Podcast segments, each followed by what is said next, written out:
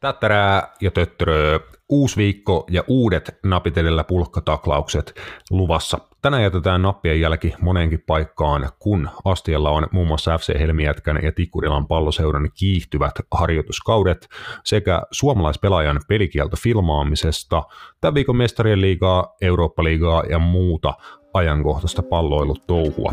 Paikalla tänään koko virtaviivainen kolmikkomme ja mukana myös teidän lukuisat kysymykset ja niihin vaihtelevat tasoiset vastaukset. Tervetuloa mukaan ja hoplaa!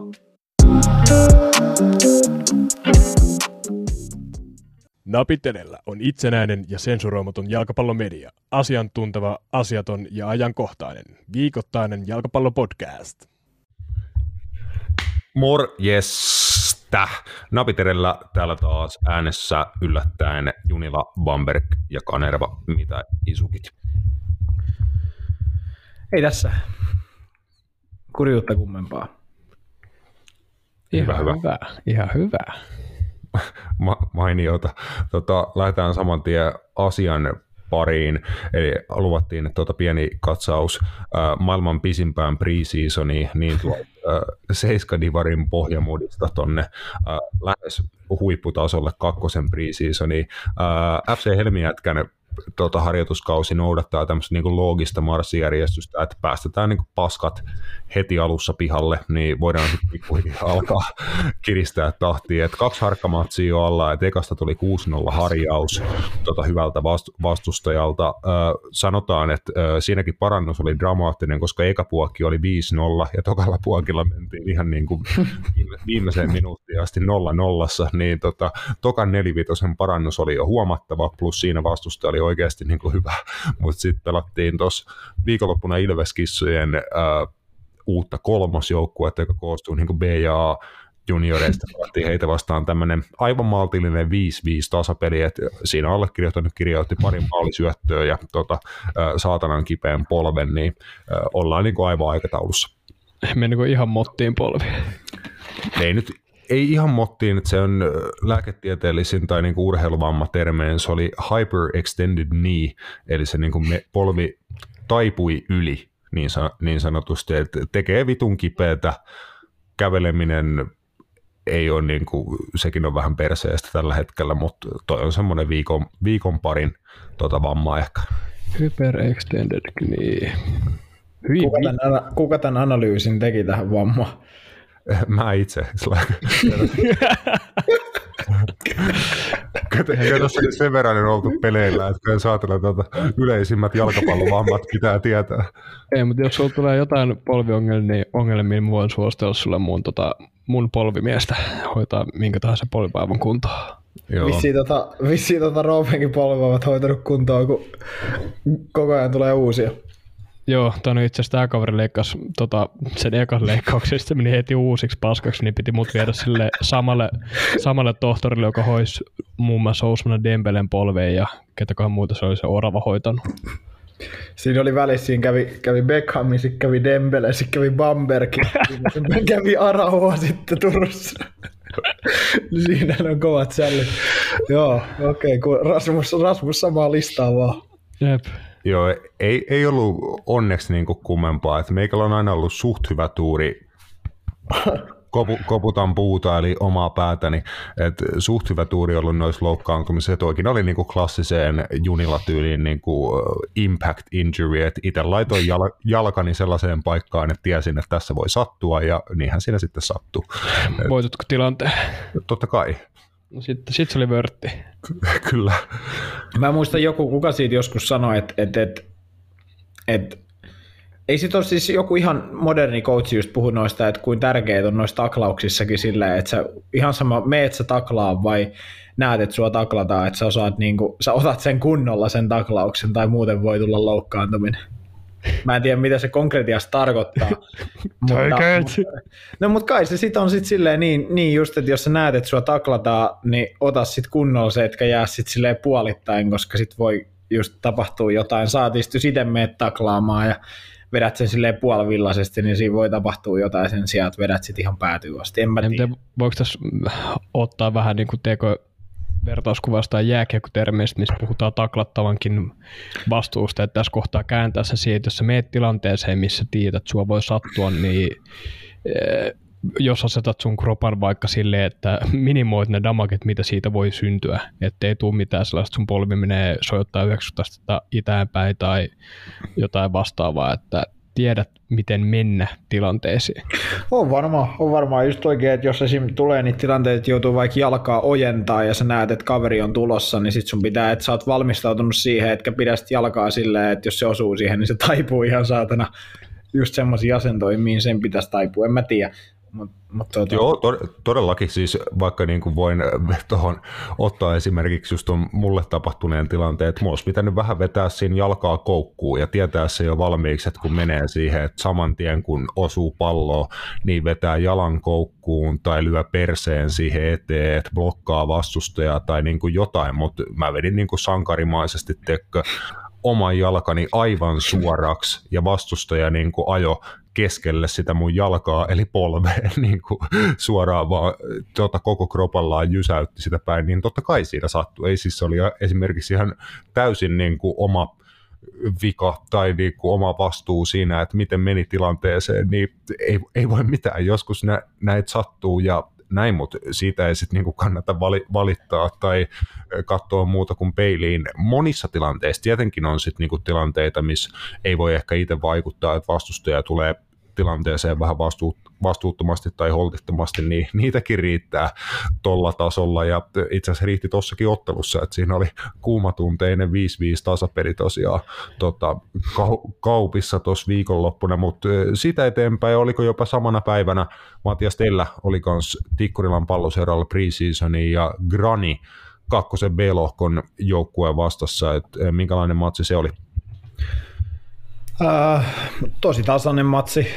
Äh, meiltä toistaiseksi preseasonin kyllä ehdottomasti, ehdottomasti paras ottelu, että eihän se nyt lähellekään vielä valmista, valmista se niin teke, tekeminen kokonaisuudessa on, mutta äh, niin kuin, tosi hyvä niin kuin joukkuepeli ja, ja, ja niin kuin oikeastaan niitä semmoisia äh, varmaan miten se lähtisi analysoimaan, sellaisia juttuja, millä, tai missä meidän pitää tulla ole hyviä, niin, niin niitä kyllä noudatettiin niin kuin tosi hyvin, että kurinalasta puolustamista niin, niin kuin eteenpäin, eli vastustajan puolus, puolikkaalla kuin sit myös niin kuin omassa boksissa, että et, et kaveri jäi kyllä tosi vähille mestoille, toki jäätiin mekin, että se on ehkä sitten se seuraava steppi just, että pystyttäisiin vähän paremmin, paremmin luoda maalipaikkoja, mutta tota, mun mielestä niin, niin meiltä kyllä niin kuin onnistunut, onnistunut esitys ja just se, että nyt niin kuin selkeästi, selkeästi mennään joka pelissä eteenpäin ja se on mun mielestä kiva nähdä, että, että tota,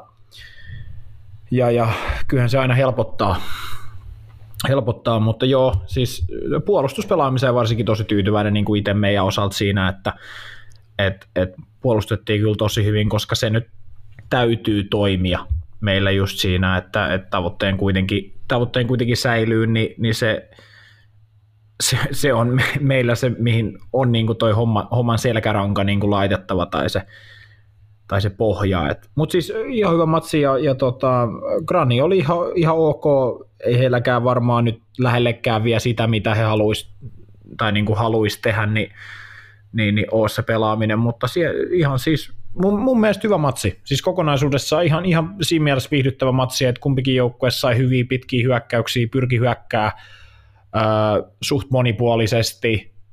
Hyviä maalipaikkoja oli aika vähän, mutta se johtui varmaan siitä, että molemmat joukkueet myös puolusti aika hyvin sitten, sitten niin kuin niitä omia, omia alueitaan, mutta joo, mutta siis äh, hyvä peli ja toivottavasti nyt niin kuin homma, homma paranee entisestään, mutta, mutta tota, ihan, ihan tyytyväinen jo. Onko teillä vielä tota paljon harkkamatseja luvassa ennen kuin alkaa tulla sitten jonkinnäköisiä kilpailullisia otteluita? On meillä. Kyllä, kyllä meillä tota, pitäisi varmaan tuossa, no maaliskuun puolella pitäisi olla, olla muutama vielä ainakin ja varmaan huhtikuun alussa sit, sit ainakin. Et en tiedä, en tiedä tota tarkalleen, tarkalleen milloin ja ketä vastaan, mutta, mutta kyllä, niitä, kyllä niitä vielä tuossa tulee olemaan ja pakko tullakin, että onhan se niin, mm. meille kuitenkin niin kuin tärkeä, tärkeä just, että saa mahdollisimman paljon sitä, sitä kokemusta niin kuin ton divisioonan joukkueista ja sitä, että se rutiinitaso alkaa muodostua pelaajille siitä, että mitä se sitten tulee olemaan, kun se sarja, sarja pyörähtää käyntiin, niin sitten just, että, että se, se mä, veik, mä veikkaan, että meille se tulee olla tärkein, että saa noita matseja alle, saa sitä just sitä niin kuin laajalla säteellä kokemusta pelaajille ja, ja tärkeitä informaatio niin kuin siitä, että et, et, et mit, mitä pitää niin kuin muuttaa esim. kolmoseen verrattuna ja missä pitää olla huomattavasti parempi. Mm.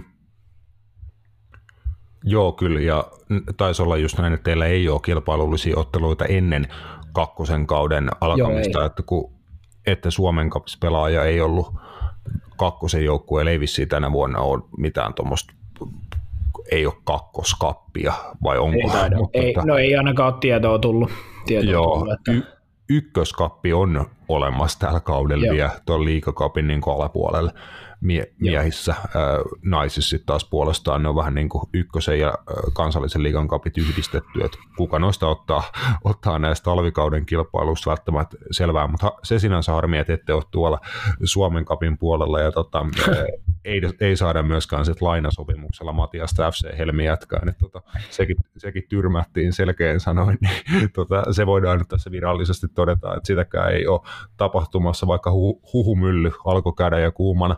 Äh, lähdetään sitten tonne varsinaisen ohjelman pariin. Eilen, eli maanantaina juhlittiin kahden entisen huuhka- ja kapteenin syntymäpäiviä, eli Tim Sparbin korjatkaa, jos on väärässä, 38-vuotis syntymäpäiviä ja Jari Litmasen 52-vuotis syntymäpäiviä siinä kahdelle hienolla entisellä tota, maajoukkuekapteenille juhlapäivät vielä päivän myöhässä. Napit edellä onnittelut heille. Käykää mä, mä, mä, korjaan heti tässä välissä, on 36 vuotta Team. Okei, okay, hyvä. Mä ajattelinkin, että niinku, nyt tulee tota, niinku mutulla, että mä tiesin, että se on kuusi tai kahdeksan, mutta tota, aina veikkaa väärin. tai niinku, 50-50 kortti, niin tota, silti väärin. Hei, mutta ajatus on tärkeä. Just, just näin. Käykää katsomaan erilaisia tribuutteja näille kahdelle hienolle herralle suomalaisen jalkapallon lähettiläälle, että heidän entiset seurat, entiset joukkuekaverit, fanit, kannattajat monista eri paikoista, niin kuin nämä, nämä hommat kanssa huomioinut, niin käykää ihmeessä ihmettelemässä.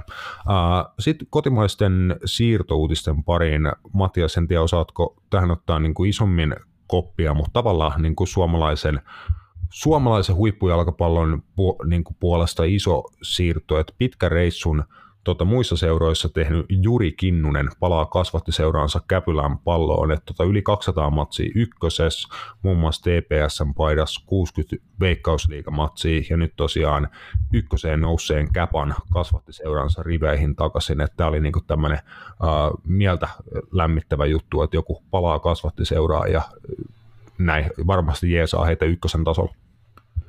No joo, varmasti, varmasti ja, ja on, hän oli pitkän, pitkän stintin tuolla, tuolla tota, Turussa, toki kävi, kävi tota puolisen vuotta, ei kun anteeksi, äh, puolitoista vuotta pelaamassa tuolla Kokkolassa kanssa, mutta periaatteessa oli, oli yhdeksän vuotta melkein tuota Tepsissä.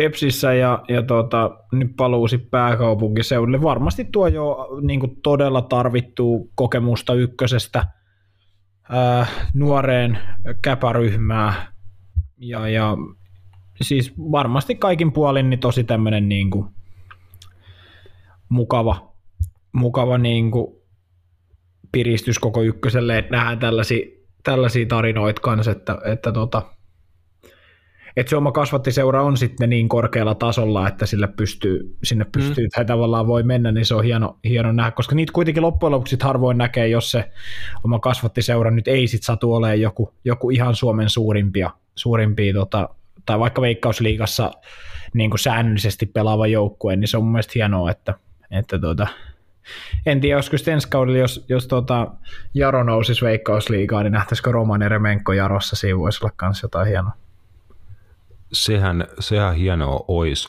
Uh, Veikkausliiga-uutisia sitten tähän väliin. FC Haka tota, on ainakin paperilla löytänyt Lee Irvinille korvaajan ehkä tota, menee vähän osastolle underwhelming, ainakin monen hakakannattajan mielestä, että itse kaverin itse asiassa pääsin tuossa jokunen viikko takaperin jo uh, omin silmin näkeenkin tota hakapaidassa tuolla Tirkkahallissa Ilvestä vastaan pelatussa liikakapottelussa, mutta uh, nyt haka, haka tiedottanut hi, hiljattain itse asiassa viime, viime perjantaina, että yksivuotinen sopimus Juan Lescanon kanssa, että siinä, siinä tota Argent, tarkistetaan kansalaisuus. Venäjä, Venäjä ja Aussien pääsarjoissa tota, pela, pelannut argentinalaiskärki tosiaan kyseessä ja 30-vuotias hyökkää tulee tulee tota hakaa vahvistaa. Teemu Tainion kommentit hänestä, että ollut toista viikkoa mukana ja näyttänyt olevansa laatuhyökkääjä, että fysiikassa on vielä paljon tekemistä, että on pelannut viimeksi toukokuussa jalkapalloa viimeksi, niin nyt on niin sen kanssa vähän tekemistä, että pääsee kauden alkuun huippukuntoon, mutta siinä on ainakin niin kokemusta kovista sarjoista kaveri, kaverilla ja näin, mutta sanotaanko Matias, että aika nappi onnistuminen pitäisi olla, että hän pystyy korvaamaan Lee Irvinin viime kauden tehot ja vaikutuksen hakan pelaamisen? No varmaan siis, e- en mä tiedä, onko Veikkausliigas ketään muuta pelaajaa ylipäätään, jonka siihen olisi pystynyt. Et, et se just, että et Lee Irvin kyllä näytti olevansa oikeasti aika kansainvälisen tason kaveri viime, viime kaudella ja, ja mä, mulla on jotenkin semmoinen kuva, voi mennä taas niinku ihan vihkoon, mutta jotenkin, että et nämä niinku latinopelaajat ei muutenkaan ole, nämä hyökkäjät, niin ollut mikään ihan järjetön sukseen kyllä niinku veikkausliikas aikaisemmin, tai siis sillä yleisellä tasolla, että et siinä on yleensä ollut just sitä, että on sopeutumisvaikeuksia eri tämmöiseen, niin kuitenkin täällä on tätä tätä lunta aika paljon ja just tämä pre-season, kaikki kylmyys, kaikki tommonen, niin se ei ole ehkä se ihan ideaalitilanne mun mielestä, ainakaan semmoinen kuva mulla on jäänyt, on siellä niitä onnistuikin ihan varmasti, niin, niin, mutta just silleen yleisesti, niin en mä, en mä jotenkin kans, kans että, että No, kyllä mä nyt uskon, että Haka, Haka on, niin kuin, ei he, he, hänen kanssaan olisi ihan soppariin niin kuin kylmilteen tehnyt, mutta kyllä mä, kyllä mä uskon jo, että, että eihän nyt ehkä ihan, ihan Lee Irvinin tasoinen kaveri kuitenkaan ole.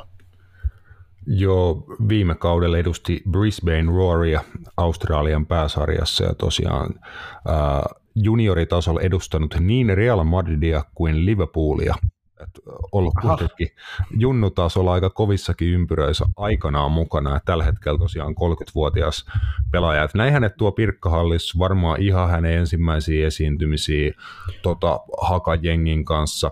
Siellä oli tosiaan näitä valkeakoskelaisia huumoriveikkoja muutama katsomassa sitä ottelua ja niillä oli se tota, älämölö show siinä, niin yksi kaveri lohkasi niin kuin aivan uskomattoman tota heiton siinä otteluaikana, että tota, niin kuin tämmöisellä tamperelais- kautta valkeakoskelaisääntämisellä niin huustan Juan Lescanon nimeä, että hei Juan, mä juon sut tänään pöydän alle.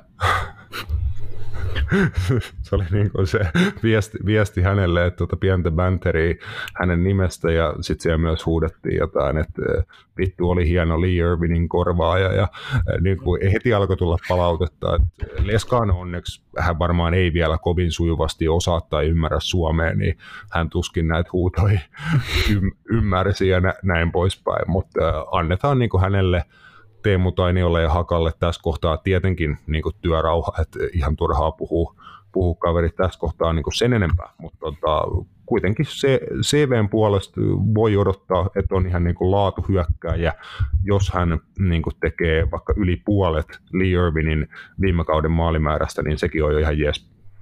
Joo, ehdottomasti, ja, ja onhan hän niin kuin varmasti pelaaja, kuka äh, on niin kuin kova status veikkausliikaa. Ja, toivotaan, että onnistuu ehdottomasti, koska Haka oli viime kaudella tosi niin kuin mun mielestä iso piristys veikkausliikalle siinä, että niin, niin legendaarinen seura, niin taas mm. vähän niin kuin hakista omaa tonttia sieltä kärjen tuntumasta, niin toivotaan, että pystyisi edes lähelle samaa. Et, et. Kyllä. Sitten siirtoi Veikkausliigasta ulospäin. HJKsta nuori pelaaja Johannes Ylikokko siirtyy lainalle Irlantiin. Laina on tonne tämän vuoden tota heinäkuuhun asti, milloin sitten HJK ja hänen lainaseura Dundalk keskustelee siitä, että missä Kokko pelaa kauden loppuun, että palaako HJK mukaan sitten loppukaudeksi vai meneekö vielä sitten takaisin tuonne Irlannin pääsarjaan, missä sarja kestää marraskuulle asti. Tämmöinen ratkaisu tuota 21-vuotiaalle Johannes Ylikokolle, joka tosiaan viime kaudella nousi HJK-edustusjoukkueeseen, pelasi 17 sarjaottelussa ma- yhden maalin ja neljä maalisyöttöä tehtaille, niin mielenkiintoinen tota, Irlannin, Irlannin pääsarjalaina nuorelle HJK-pelaajalle. No joo, aika, aika mun mielestä tietyllä tavalla omituinenkin muuvi, mutta varmasti siis hänelle hyvä ja uskon, että pelaaja on itse halunnut myös, myös tämän kortin kattoon, niin, niin mikä siinä, kaikkea hyvä. Kyllä. Uh, entinen Veikkausliikan maalikuningas niin HJK kuin Kuopion palloseuraa edustanut Filip Valensic suuntaa Islantiin, et ei enää nähdä Valensici Suomen kentillä. Mikä Matias sun mielipide hänestä, että oli tosiaan Veikkausliikan maalikuningas pari kautta takaperin, mutta ei sitten ehkä enää ole jälkimmäisillä kausilla niin kuin sillä tasolla pystynyt esiintyä Veikkausliikassa? Ää, no en mä oikein, voiko mulla olla hirveästi mitään sen isompaa mielipidettä, siis ihan, ihan hyvä pelaa Veikkausliigaa, mutta ei sitten ehkä juurikaan sen parempi, koska ei noin ulkomaan reissut nyt ole mitä järin sukseita hänellä ollut. Niin.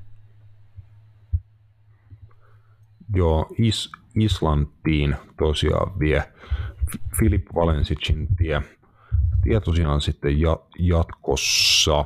Ää, nyt tässä oli, tässä oli mielenkiintoinen lisäys sitten Veikkausliigaan ää, IFK Mariehamn tuota, kiinnitti League On-kokemusta, eli Ranskan pääsarjasta se, senegalilais, äh, ranskalaispuolustajan tota, Mif, Mifki kiinnitti jenginsä ihan senadi hetki mun katoskaverin nimi, nimi jostain, niin kaivan sen tässä kohtaa. Oliko sulle sama uutinen ollenkaan osunut Matias silmiin? Ää, ei ollut, ei ollut kyllä tota, osunut, osunut että, että IFK Marinhaminan tota, viimeisimmän ton liigakap-matsin itse asiassa katoin, pelasivat tuota FC Lahteen, Lahteen vastaan ää, tuolla Marinhaminassa ja, ja tota, kyllä täytyy sanoa, että on, on tosi sekava. Varmaan toki kaikin niin kuin tiedetään, niin tämä preseason ei ole helppo, mutta jotenkin oli Marinhamina kyllä tosi sekava, että, että en mä tiedä oikein, siellä on paljon pelaajia, ketkä, ketkä varmasti niin kuin, ää, hakee vielä, vielä niin kuin paikkaansa. Mutta tota, oli jotenkin tosi, en mä tiedä. IFK Marinhaminakin on jotenkin muuttunut ihan siihen, että en mä tämän kanssa tiedä sit ihan, tai on niin kuin ihan varma, että mitä sieltä tulee, tulee sitten, mutta tota, oliko, löytyykö sulla hänen, hänen, hänen nimi siitä tota, hienosti ostit, ostit mulle a- aikaa, mutta tota, äh, tuolta Suomi-futiskomista, missä mulla oli se auki, niin en, en löytänyt tota, äh, sitä Oliko heti. se, onko se tämä Ali and Dom? Just se, kiitos. Herra jestas. Joo. Äh, pelasko itse asiassa FC Lahteen vastaan? Anteeksi, nyt täytyy ihan tarkistaa, koska Joo, pelas, pelas siinä keskikentällä. Joo, itse numero 44, kattelin, että ei ollut nimeä selässä – Oli ihan hyvän näköinen, hyvän näköinen pelaaja niin kuin pallon kanssa, ainakin omaa silmää, mutta sitten täytyy kyllä sanoa, että niin kuin ilman palloa niin ei oikein, ei oikein mun mielestä tarjonnut juuri mitään, että aika hitaan näköistä liikettä, liikettä omaa silmää, mutta siis pallon kanssa hyvää tekemistä näkyy se, että on pelannut kyllä niin kuin, ää, veikkausliikaa paremmassa ympäristössä just se, että kuin hyvin osaa, mm. osaa pelaa pienessä tilassa ja tehdä niitä, ottaa niin kuin tatsin oikeaan suuntaan sun muuta, niin siinä näki, niin kuin, että osaa, osaa kyllä sen puolen hyvin, mutta, mutta liikkeessä oli paljon tekemistä ainakin omaa silmään niin kuin vielä, että Joo, mielenkiintoisia vahvistuksiakin. Koko ajan veik- Veikkausliigaan kuitenkin tulee päivitellään niitä, niitä tietty tässä kausi, kauden lähestyessä. Sitten suomalaiset ulkomailla osasto aloitetaan Englannista ja tota, Tottenham pelaaja Evelina Summanen sai jälkikäteen kurinpitopäätöksellä kahden ottelun pelikiellon filmaamisesta tuota tilanteessa, joka viikko pari takaperin Manchester Unitedin vastaan pelatusotteluus tuli. Siinä hän kamppaili Manchester United-pelaaja Ella Toonia vastaan tota EM, EM-mestaruuden Englannin paidas voittanut Toon siinä tilanteen niin päätteeksi, kun he oli molemmat maassa Summasenkaan, niin tuuppas Summasta niin vielä työns häntä maassa. Summanen veti niin kuin peliälyllä kautta niin kuin tämmöisellä tota, nä- näkemyksellä siinä kohtaa, niin näki saumaan sitten, että vastustaja hyödyntää vastustaja aggressio, veti kädet naamalle, pienet Neymar-tyyliset pyörähtämiset maassa summaselta, ja näin. Toon sai siitä punaisen korttiottelussa, ja kun Manchester United valitti tästä tuomiosta, niin en nyt siis itse asiassa muista, että vedettiin niin Tuunin tämä punainen kortti niin kuin jälkikäteen tämä pelikielto pois, mutta se pelikielto sitten siirtyi Eveliina Summaselle, mikä mun mielestä oli aika outo ja erikoinen kurinpitopäätös, että en mä ole esim. miesten jalkapallossa nähnyt ikinä tällaista, että äh, filmaamisesta saisi jälkikäteen pelikielto. Joo, se Tuunin pelikielto kumottiin, kumottiin mm. täysin, mutta mä katsoin tuon tilanteen niin kuin monta kertaa, en tiedä missä kohtaa tuossa tulisi niin kuin filmailu. Mun mielestä on ihan selkeä niin kuin kädet naamalla. Tai niin kuin hän, hän koskee niin kuin summasta naamaan. Niin kuin aggression elkein, niin eikö se ole niin kuin aika selkeä violent conduct? Ja siis se, se, se, mä ymmärrän kanssa, että mistä se tuuni suuttu. Summanen aika roisesti heitti siihen jalkasakset sitten vähän sen kaatumisen jälkeen, että hän niin kuin, kaatoi tuunin ja siitä hän sitten niinku suuttu, mutta en tiedä missä kohtaa tuossa oli niinku se filmaaminen. Mutta eihän siis, sehän nyt, niinku, eihän tällaisista ikintu miesten peleissä, koska ei, työ on niin helppo naisten fudiksessa tehdä tollainen päätös, koska ei, tiedätkö, ei kukaan voi tavallaan valittaa mun mielestä mistään, tai voi, mutta ei siitä ole mitään hyötyä. Koska se tilanne on tällä hetkellä vaan niin kuin jalkapallomaailmassakin se, että jotenkin, että et jotenkin niin kuin, musta tuntuu välillä, että naisten foodis toimii sellaisena tietynlaisena, niin kuin, että siellä kokeillaan paljon juttuja, just vaikka tämmöisellä kurinpitojuudella. Ei kukaan uskaltaisi miesten pelissä, jos vaikka joku pelaaja valioliikassa filmaisi, niin ei sitten tulisi ikinä vittu pelikieltoa, koska ei ne uskalla, kun ne ei uskalla, kun vaikutusvaltaa on niin paljon seuroilla ja joukkueilla, niin kuin miesten valioliigassa. Siitä mä en tiedä, mikä se on naisten valioliigassa, mutta en usko, että se on lähellekään yhtä suuri. Niin en mä tiedä, jotenkin vaan siis, jos hän filmas, mä en ole nähnyt tilannetta, niin hyvä, että tuli pelikieltoa, koska mun mielestä se on ihan fine. Mulle mun, mun mielestä toi on ihan niin kuin juttu, mikä voisi ottaa käytäntöön useamminkin, mutta sitten vaan se, että kun eihän tuossa tule ole mitään, niin kuin, toi oli taas tämmöinen niin klassinen yksittäistapaus, että eihän toi niin kuin, tota, eihän tuosta tule niinku mitään jatkumoa ole. Et se tulee olemaan, että toi oli nyt tollanen ja sitten katsotaan, mitä tulee niin sanotusti ensi viikolla uudestaan. Mm, eri, erikoinen tapaus, joo, ja just siitä itse tilanteesta, niin en mä tiedä, osukset suunin tuuppaus Evelina summasta kasvoihin vai johonkin tuohon rintakehäalueelle tai jotain täl, tällaista. Mutta ehkä se saattoi olla vähän liiallinen reaktio kautta filmaamiskeissi, en osaa sanoa, mutta just toi niinku kummallista, että siitä jälkikäteen vielä rang- rangaistusta tuli.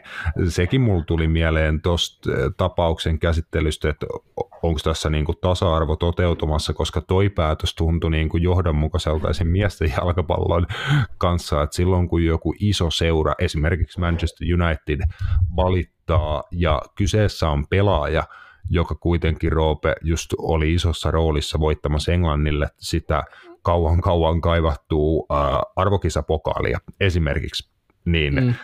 kun sellainen, sellainen taho tekee valituksen ja toisella puolella on sitten äh, Tottenham ja suomalainen Evelina Summanen, niin onko silloin helpompi niin kuin vaan todeta, että no, kyllä se filmas, me tiedätkö, tehdään jotain, niin kuin, että menisikö toi toisinpäin, toi valitus läpi, tiedätkö Joo, mutta mitä, mitä nyt jälkeenpäin katson tilanteen lopputulos on se, että Evelyn summana saa pelikieltoa ja Ellat ei saa mitään.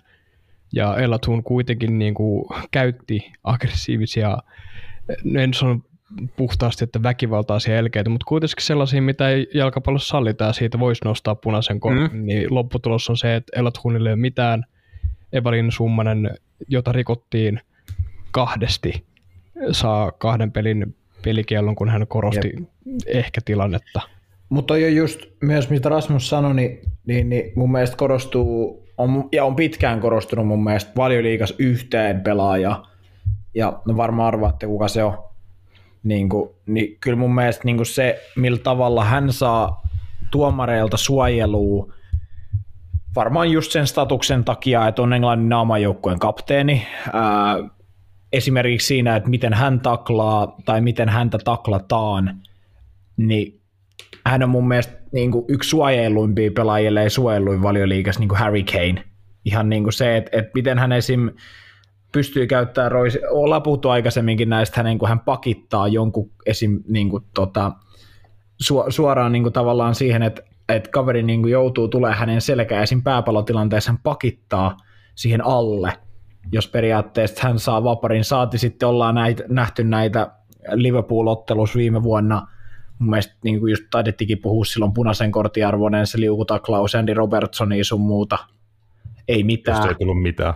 Niin, niin kyllä mä siis, mä, siis oot varmaan ihan oikeassa siinä, että, että jos sä oot Englannin joukkueessa tämmöinen niin kuin iso pelaaja tai iso englantilainen pelaaja, niin sä oot kyllä, niin kuin, mä, mä näen sen, että sä oot tuolla niin kuin tosi suojeltu siinä mielessä, että, että ja sellaisessa asemassa, että sun ääni merkkaa paljon enemmän, tai just, Tuo on helppo miettiä, että jos nyt vaikka Harry Kane tekee valituksen tai valittaa jostain verrattuna siihen, vaikka jos Liverpoolista Mo Salah valittaa jostain, niin niillä on ihan eri merkitys.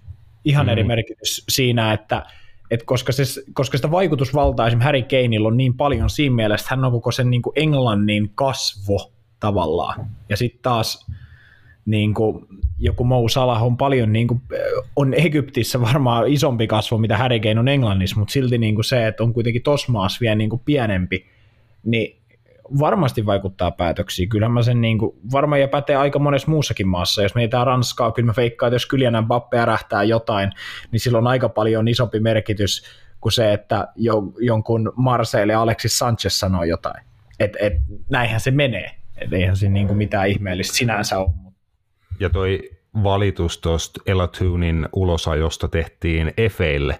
Efe hallinnoi Englannin maajoukkuetta ja he hallinnoi myös tätä Women's Super Leaguea, mikä esim. valioliigan kohdalla on eri tilanne. Efe ei hallinnoi valioliigaa, vaan valioliiga on niin kuin sinällään oma erillinen elimensä tai niin, niin poispäin. Niin äh, tästä voi keksiä salaliittoteorioita tai tällaisia tota, erilaisia niin päättelykaavoja, mutta voi olla, että sillä oli vaikutusta, että nimenomaan valitus tuli Manulta ja Elatunin tilanteesta, eh, tai ei, mutta just se, että lopputulos oli niin kuin vähintään mielenkiintoinen. En lähde suoraan sanoen, että se oli täysin väärä.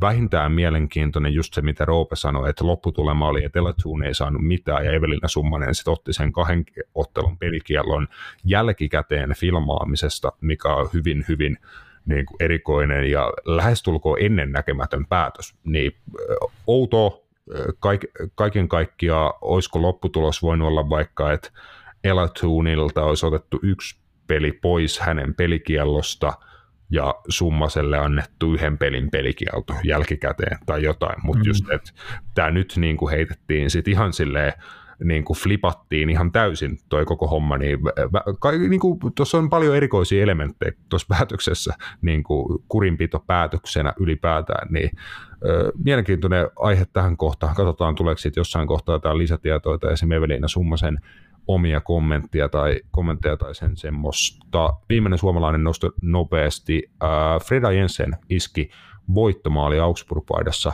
Bundesliga perjantaissa. Ei äärimmäisen yleinen tapahtuma sekä suomalaiselle tuota, hyökkäävälle äh, keskikenttäpelaajalle, mutta äh, kova homma, että voittomaali puuhissa. Joo, ei ole Fredrik Jenseninkään. Mä en oikein tiedä, onko siellä ollut niinku jotain pidempiä loukkaantumisia tai sitten niinku, äh, ollut paljon loukkaantumisia, mutta ei hänenkään ehkä ura ole ihan, ihan niinku lähtenyt eikä noussut koskaan. Mä oon ottanut sitä, että mä oon nähnyt häneltä niin hyviä matseja esimerkiksi Suomen maajoukkoissa, että milloin hän tuo Augsburgissa olisi niin oikeasti avainpelaaja. Mutta jotenkin se ei ole koskaan lähtenyt kuin tälleen just ehkä pienin palasina. Että hän, hän välillä sitten ilmestyy ja tekee just vaikka kaksi maalia kahteen peliin ja sitten hän taas niin katoo kuvasta täysin. Mä en tiedä, mistä, mistä se niin johtuu, mutta mun mielestä Fredrik Jensen on tosi hyvä jalkapalloilija, mutta kyllä mä niin kuin läht, hänenäkin kohta varmaan miettisin sitä, että onko toi niin kuin oikea paikka, koska ei hän Ilme, tunnu niin... Ilmeisesti on hänen omasta mielestään, koska hän äh, ihan hiljattain kirjoitti uuden jat- äh, jatkosopimuksen Augsburgin kanssa. Joo, no hyvä kuulla. Kyllä mä uskon, että hän parhaiten tietää, mikä hänelle, niin kuin, hänelle tuota, sopii ja mitä häneltä tuo luotetaan, mutta mä ainakin toivoisin, että hän, hän saisi sen ehkä sen mahiksen niin kuin, toki jos ei sitä valmennuksen mielestä ansaitse, niin se on ihan ok myös, mutta kyllä mä, kyllä mä niin ottaisin, että missä vaiheessa on kuitenkin 25, että kohta niin olisi aika siihen, että, että jos sä pelaat edellisessä pelissä tiedätkö, 72 minaa, niin sitten sun seuraavat minuutit ei ole seuraavassa, mutta siis 9 minuuttia. Mm. Että et niin saisi sen, että hän olisi avauksen pelaaja, mutta en tiedä, mikä sitten mikä sit on niin kuin tavallaan, että hän on muun muassa pelannut kaksi peliä tällä kaudella oikein pakkina, joka on tota, vähintäänkin mielenkiintoista, mutta hänkin on ilmeisesti pelaaja sitten, joka pystyy pelaamaan oikeastaan missä vaan. Hmm. Siitä on varmasti hänelle hyötyy tuolla, että just, että pystyykö esimerkiksi Onko se myös haitta? Hmm? Mutta onko se myös tavallaan sit haitta? Voiko sen ajatella no. niin, että ei ole missään niin hyvä, että olisi niin kuin avaava pelaaja millään pelipaikalla, mutta pystyy pelaamaan vähän niin kuin joka paikalla? No ehkä se silti antaa sulle paremmat mahdollisuudet pelata edes jonkinnäköisiä minuutteja kuin se, että äh, hän olisi niin kuin hyökkäävä pelaaja, jolta odotetaan maaleja ja maalisyöttöjä. Niin onko se realismia ottaa Fredrik Jenseniltä Bundesliigassa kauhean paljon maaleja ja maalisyöttöjä en tiedä, vaikka jossain oikeanlaisessa roolissa olisikin, se on ihan mahdollista, mutta just, että en usko, että siitä mitä haittaa on, että hän pystyy pelaamaan useampia rooleja, niin kuin Jeesaa joukkuet monilla tota, eri, eri pelipaikoilla näin, näin poispäin, niin en usko millään, että siitä haittaa, mutta jotain hänen varmasti niin kuin pitää enemmän tuoda jatkospöytään, että 2025 vuoteen asti ulottuu toi jatkosopimus, että hän pelaa nyt niin kuin viidettä kauttaan jo siellä, että tämän kauden jälkeen olisi vielä pari kautta. Tosiaan tiedossa ja niin kuin aika jättää jälki saksalaiseen futikseen. Että Jensen sanoi itse, että on tosi iloinen jatkosopimuksesta, että on hyvä olla täällä, eli Augsburgissa valmentaja Stefan Reuter anteeksi, urheilutoimenjohtaja Stefan Reuter kommentoi, että Jensen on dynaamisuudella ja monipuolisuudellaan tärkeä pelaaja, loukkaantumisia ja sairasteluita on viime vuosina ollut ja se on hidastanut urakehitystä, mutta tällä kaudella on pystynyt intensiivisen työnteon ansiosta pelaan tasaisemmin ja tahkonnut enemmän minuutteja kuin yhdelläkään aiemmalla kaudella. Eli nyt niin kuin Augsburgissa ilmeisesti ollaan vakuuttuneita siitä, että tällä kaudella Jensen on ottanut hyviä askeleita ja siistiä, että sai palkinnon jatkosopparin muodossa. Stefan Reuter on ehkä saksalaisempi nimiä, mitä mä tiedän. On todella. Se on, joo. Mutta joo, siis hy, joo, hyvä näin. Siinähän oikeastaan hän vastasikin kaikkiin kysymyksiin, mitä tota, mä tuossa vähän niin kuin heitin ilmoille. Mutta siis hieno juttu ja, ja mun mielestä äh, Fredrik Jensen on kuitenkin semmoinen pelaaja just, että hän on Bundesliga-statuksellaan jo semmoinen jätkä, että, että maajoukkueessa niin on niin kuin tärkeä palanen mun mielestä tulevaisuudessakin. Jep, äh, Vaisu 38 minuutin Suomi-futis ja aloitteluosuus, niin pidetään pieni tauko, hyökätään sitten tonne viikonlopun palloilu analysoimaan sitten melko pian ennakoimaan tämän viikon Mestariliiga, Eurooppa-liiga ja sen semmoisia. Napit edellä on itsenäinen ja turkulainen jalkapallomedia. Hei. Hyvä. Palataan tuonne viime viikonlopun puolelle tuota valioliikasta, kun aloitellaan. Niin taas tiedettiin vahingossa jotain. Kristallipallo oli äärimmäisen kirkkaana, kun tota, povattiin Arsenalille vaikeata vierasottelua Birminghamissa Aston Villan vieraana ja taisin vähän jopa äh, heitellä vesille, että niukka tuota viime hetken voitto, ja sellainenhan sieltä herran pieksut tuli äh, entisen Arsenal maalivahti Emiliano Martinezin takaraivon kautta Jorginjon hienosta laukauksesta tota, voittomaali, ja siihen perään vielä äh, Gabriel Martinelli kahdeksannelle lisäaikaminuutilla kaunisteli loppulukemat neljään kahteen. Arsenal otti ison kolme pongoa, ja tota, varmaan isoin yllätys oli se, että se nosti heidät takaisin valioliikakärkeen, kun samaan aikaan tai paria tuntia myöhemmin Manchester City tötöili oman ottelunsa. No mä en tiedä yhtään, mitä te olette puhunut siitä Arsenal Aston Villasta, älkää, älkää mua kattoko nyt. Mua vaan antaa se, kun mä ärsyttää, että missä oli noin Jorginho kaukolaukaus niin kuin kanunat silloin, kun sä pääsit Chelsea, että missä? No vittu, no ei sillä nyt hirveän niin kuin, kyllä laadukas onnistumisprosentti niin se on kyllä ollut, että jos, on, jos on sanotaan kymmenen elämässä ja tehnyt, niin oli eka, mikä meni maaliin. No niinpä, ei se, ei se tekikö se yhtään pelitilanne maalia Chelseassa? Teki, teki. Jossain pelissä se oli Aston, kimmokkeella pari teko, että se yritti noita kaukolaukausta bommeja, mutta se meni aina jollain hirveällä ruikulilla. Semmoisia mä muistan häneltä muutama. Tekikö siis... jopa Aston Villaa vastaan? Mun mielestä selostaja sanoi siinä matsissa, että hän on tehnyt kerran urallaan valiliikas kaksi maalia ja se oli Aston Villaa vastaan vieraskentällä. Mulle täytyy käydä tsekkaamassa kaikki. Mutta tota, no juu, ää, eihän se Arsenalin kannalta hirveän mairittelevasti al- alkanut, että kyllä, tota, kyllä siinä varmaan testattiin, testattiin Mikel Arteetta ryhmän niin kuin henkistä, henkistä kanttiin, mutta tota, hienosti, hienosti nousi sitten lopulta lisäajalla, lisäajalla sitten vielä, vielä tota, voittoon ja, ja, ja joo, niin kuin sanoit, Manchester City sitten oli taas sitä tämän kauden Manchester City, että, että mä en oikein kans tiedä, että, niin kuin, että mitäkään helvettiin niin kuin sielläkin välillä tapahtuu, mutta, mutta ei mitään, se on Arsenal kärjessä ja, ja tota, oliko niin, että onko siellä nyt jonkin tason viiden pisteen karkumatka, onko uh, väärässä? Jos lasketaan toi niin kuin heidän gaming handi siihen. Niin, niin tuota, et kyllä tuossa nyt siis tavallaan, että se momentum nyt veti tuossa viikon sisään vähän niin kuin puolelta puolelle. että katsotaan, miten nyt käy.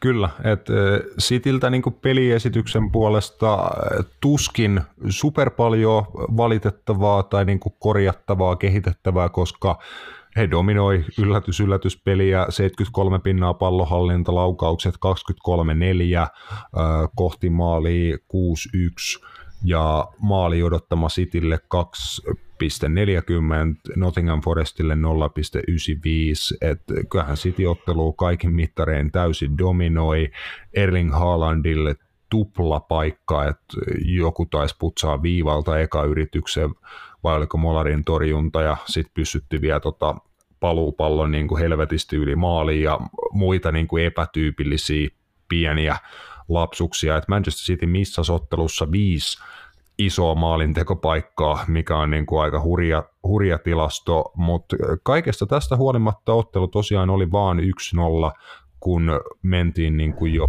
mitä 85 peliminuuttia ottelussa, niin sitten tapahtui kyllä yksi niin kuin valioliikakauden ö, mielenkiintoisimpia tavallaan hienoimpia niin kuin asioita. Nottingham Forest teki niin kuin täydellisen jalkapallomaalin Manchester City vastaan. Et miettikää, että sä oot niinku puolustanut 75 pinnaa ottelusta ilman palloa ja sitten sulla vastas Man City, niin pallo kävi jokaisella Nottingham Forestin pelaajalla maalivahti Keylor Navasilta lähtien, ja viimeinen kosketus oli hyökkäjä Chris Woodilta, joka laittoi yhdellä kosketuksella pallon takatolpalta maaliin, että kannattaa maaliin katsoa ja katsoa vaikka useampaa otteeseenkin, niin ei siitä ainakaan niin omaa silmää joukkuepelaaminen ja jalkapallomaa oli kauhean paljon paraneet. Oli hieno, hieno tota, taidon näytö Steve Cooperin Nottingham Forestilta, että hattu päästä ja sillä maalilla hei ansaittu ja aika massiivinen yksi sarjapiste. Joo, ähm, no Nottingham Forest siis, äh, no vittu, mä en tiedä mikä joukko, että no on siis niin, kuin niin, niin hauskan näköistä toi toiminta siinä mielessä, että kun katsoo ketä äijiä siellä on, niin siis toihan on niin kuin Siis toi on sitä FIFAa parhaimmillaan oikeassa elämässä. Mutta joo, siis hieno maali ja, ja tota, mutta edelleen kyllä mä niinku kuulutan sitä, että et, et mun mielestä mun mielestä niin Manchester City on tällä hetkellä niin luonut sen standardi itselleen siihen, että se peliesitys ei voi mun mielestä olla enää se, niin kuin, että, että kun me nyt viikosta toiseen vähän niin kuin todetaan, että peliesitys oli ihan hyvä, mutta mun mielestä se nyt ei, niin, tai no okei se Arsenal-peli oli vähän erilainen peliesitys, mutta, mutta sanotaan niin kuin näissä, missä he on selkeästi heitä ehkä heikompia jengejä vastaan niin kuin pudottanut pisteet, mun mielestä se, se ei ole se standardi. Manchester City niin kuin, he aina he pelaa mun mielestä silleen hyvin, että tulee dominoimaan peliä. Ei mä, mä niinku, tol, tollaisia joukkoja vastaan. Se on niinku ihan selvä homma. Et, mutta just se, että jotenkin he ei vaan saa sitä niin kuin, sitä asetelmaa niin kuin sellaiseksi nyt tällä hetkellä, että, että just esimerkiksi Arsenalille antoi pallon siinä tota, Ellistvali-liigamatsissa hyökkäs vastaan.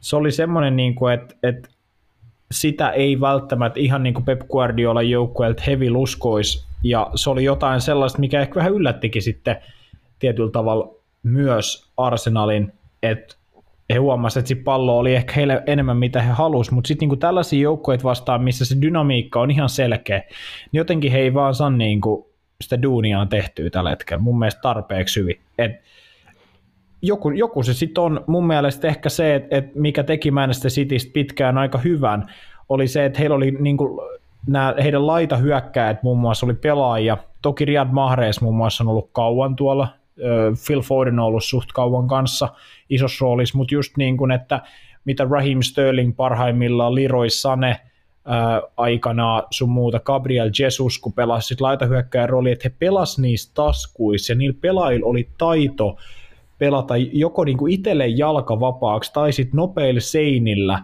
ää, päästä sinne maalintekosektoriin tai vaikka Sergio Aguero pelasi. Nyt kun se tilanne ei ole se, että esimerkiksi niin kuin heidän laiturit Jack Grealish ja Riyad Mahrez on mun mielestä verrattain hitaita, niin kuin puhtaasti juoksee. He on nopeat kuljettaa, mutta ei niin, niin kuin räjähtäviä. Ja he pelaa pelkästään leveydessä, niin se ongelma on mun mielestä siinä, että heille ei tule sinne niin kuin tietyille alueille tarpeeksi uhkaa. Ja esimerkiksi silloin Erling Haaland on, niin kuin, totta kai hän saa paikkoja, mutta on ollut myös monia pelejä mun mielestä niin kuin tässä nyt niin kuin, ää, joulukuun jälkeen tai MM-kisojenkin jälkeen, että ei hän oikein niin kuin pääse kunnon paikoille. Ja, ja se nyt ei niin kuin, mun mielestä edes johus niin kuin Erling Haalandin huonoudesta tai hyvyydestä, että hän on niillä paikoilla, vaan se, että on joukkueen niin rakenne kusee mun mielestä monella tapaa nyt, että et, et esimerkiksi siitä, mistä hän teki Arsenalin vastaan maalin, mihin Kevin De Bruyne juoksi, niin niitä ei ole mun mielestä läheskään tarpeeksi Manchester Cityn pelissä. Eli että hän juoksee sinne toppari ja laitapakin väliin. Sitä teki esim. just Raheem Sterling, Leroy Sane, Gabriel Jesus niin tosi hyvin. Joko että he kuljetti pallon itse sinne vaara-alueelle, jolloin heitä piti rikkoa, tai sitten he pääsi aina joko vetää tai keskittää – tai sitten he sai niitä, heillä oli se, se räjähtävyys oli niin iso, että he pääsi aina sinne niin kuin, kun heille pelattiin se pallo. Ja mun mielestä se puuttuu Manchester Cityltä mm. tällä Joo. hetkellä. Että se, se, on tosi hidasta, tosi ennalta arvattavaa. Sieltä puuttuu ne semmoiset räjähtävät pelaajat. Ja niitä pitäisi mun mielestä, se on varmaan yksi juttu, mihin Pep Guardiola ensi kesän tulee, tulee muutenkin varmaan niin uudistaa tuot joukkuetta, niin se hyökkäyspää varmaan muuttuu myös jonkun verran. Et, et, Mutta ainakin mä näen ton asian niin. Tuli saatanan pitkä puheenvuoro, mutta... Hyvä, että joskus joku muukin. Mutta äh, joo, on osasta jutuista niin samaa, samaa mieltä, että just se Cityn esim. viime kauden briljanssi perustui paljon siihen, että oli nimenomaan niin todella vaikea joukkue niin kuin ennakoida, että mitä sieltä tulee. Siellä oli niin paljon niitä erilaisia variaatioita, että miten he pystyvät hyö, hyökkää ja just, että vaihtaa sitä, että kuka pelaa sitä vale onko sitten jossain pelissä esimerkiksi siellä Gabriel äh, tota, Jesus ja näin, että siinä todella paljon vaihtoehtoja. Just se, että Erling Haaland on selkeä ykkösvaihtoehto, hän on viimeistelijänä ja maalintekijänä laadukkaampi ja luotettavampi kuin ehkä Sergio Aguero huippuvuosien jälkeen kuka, joka on Cityssä pelannut. Mutta just se, että hän tekee niitä samoja juoksuja, hän haluaa sinne topparin niin kuin sokeelle puolelle, sieltä tehdä juoksui takatolpalle, yhden kosketuksen viimeistelyt. Haaland tekee todella niin kuin periksi antamattomasti ja säännöllisesti koko ajan niitä juoksui, mutta just se, että se hänen juoksut versus kavereiden syötöt, ajotukset ja muut, niin ei ole ehkä vielä ihan sillä parhaalla mahdollisella tasolla. Ja sitten taas toisaalta tuossa alkukaudesta kaikki tuntui hetken aikaa onnistuvan Haalandin kanssa. Kevin De Bruyne antoi hänelle läpi syöttöjä matsista matsiin ja näin poispäin. Mutta en tiedä, onko se pidempi aikainen käytä lainausmerkkejä ongelma. Sitin pelaamisessa esim. tuossakin ottelussa pelkästään Erling Haalandin maali odottama oli 0,73. Hänellä oli vaan kaksi paikkaa, molemmat niistä oli isoja maalintekopaikkoja, semmoisia, mitä hän niin kuin suurella todennäköisyydellä odotettaisiin viimeistelevä, eli hänellä olisi, hän pääsi niin hyville paikoille, että normaalina päivänä hän olisi niistä paikoista tehnyt kaksi maalia ja City olisi voittanut. Et en mä esim. tuossa ottelussa näe, että heidän hyökkäyspelaaminen olisi iso ongelma, jos sä luot viisi isoa maalintekopaikkaa, mutta se pitkässä juoksussa maksaa, jos tulee paljon otteluita, jos sä luot paljon paikkoja, mutta et laita niitä sisään, niin katsotaan, kehittyykö se Cityn kannalta ongelmaksi. Mut, ei se ehkä ole ainoa heidän ongelma. Mieti esim. vaikka heidän vasemman pakin tonttia, niin kyllä siellä on muutenkin niin kuin City-joukkue viime kauteen verrattuna. Voidaan monilta kohdin sanoa, että he on vähän heikompi.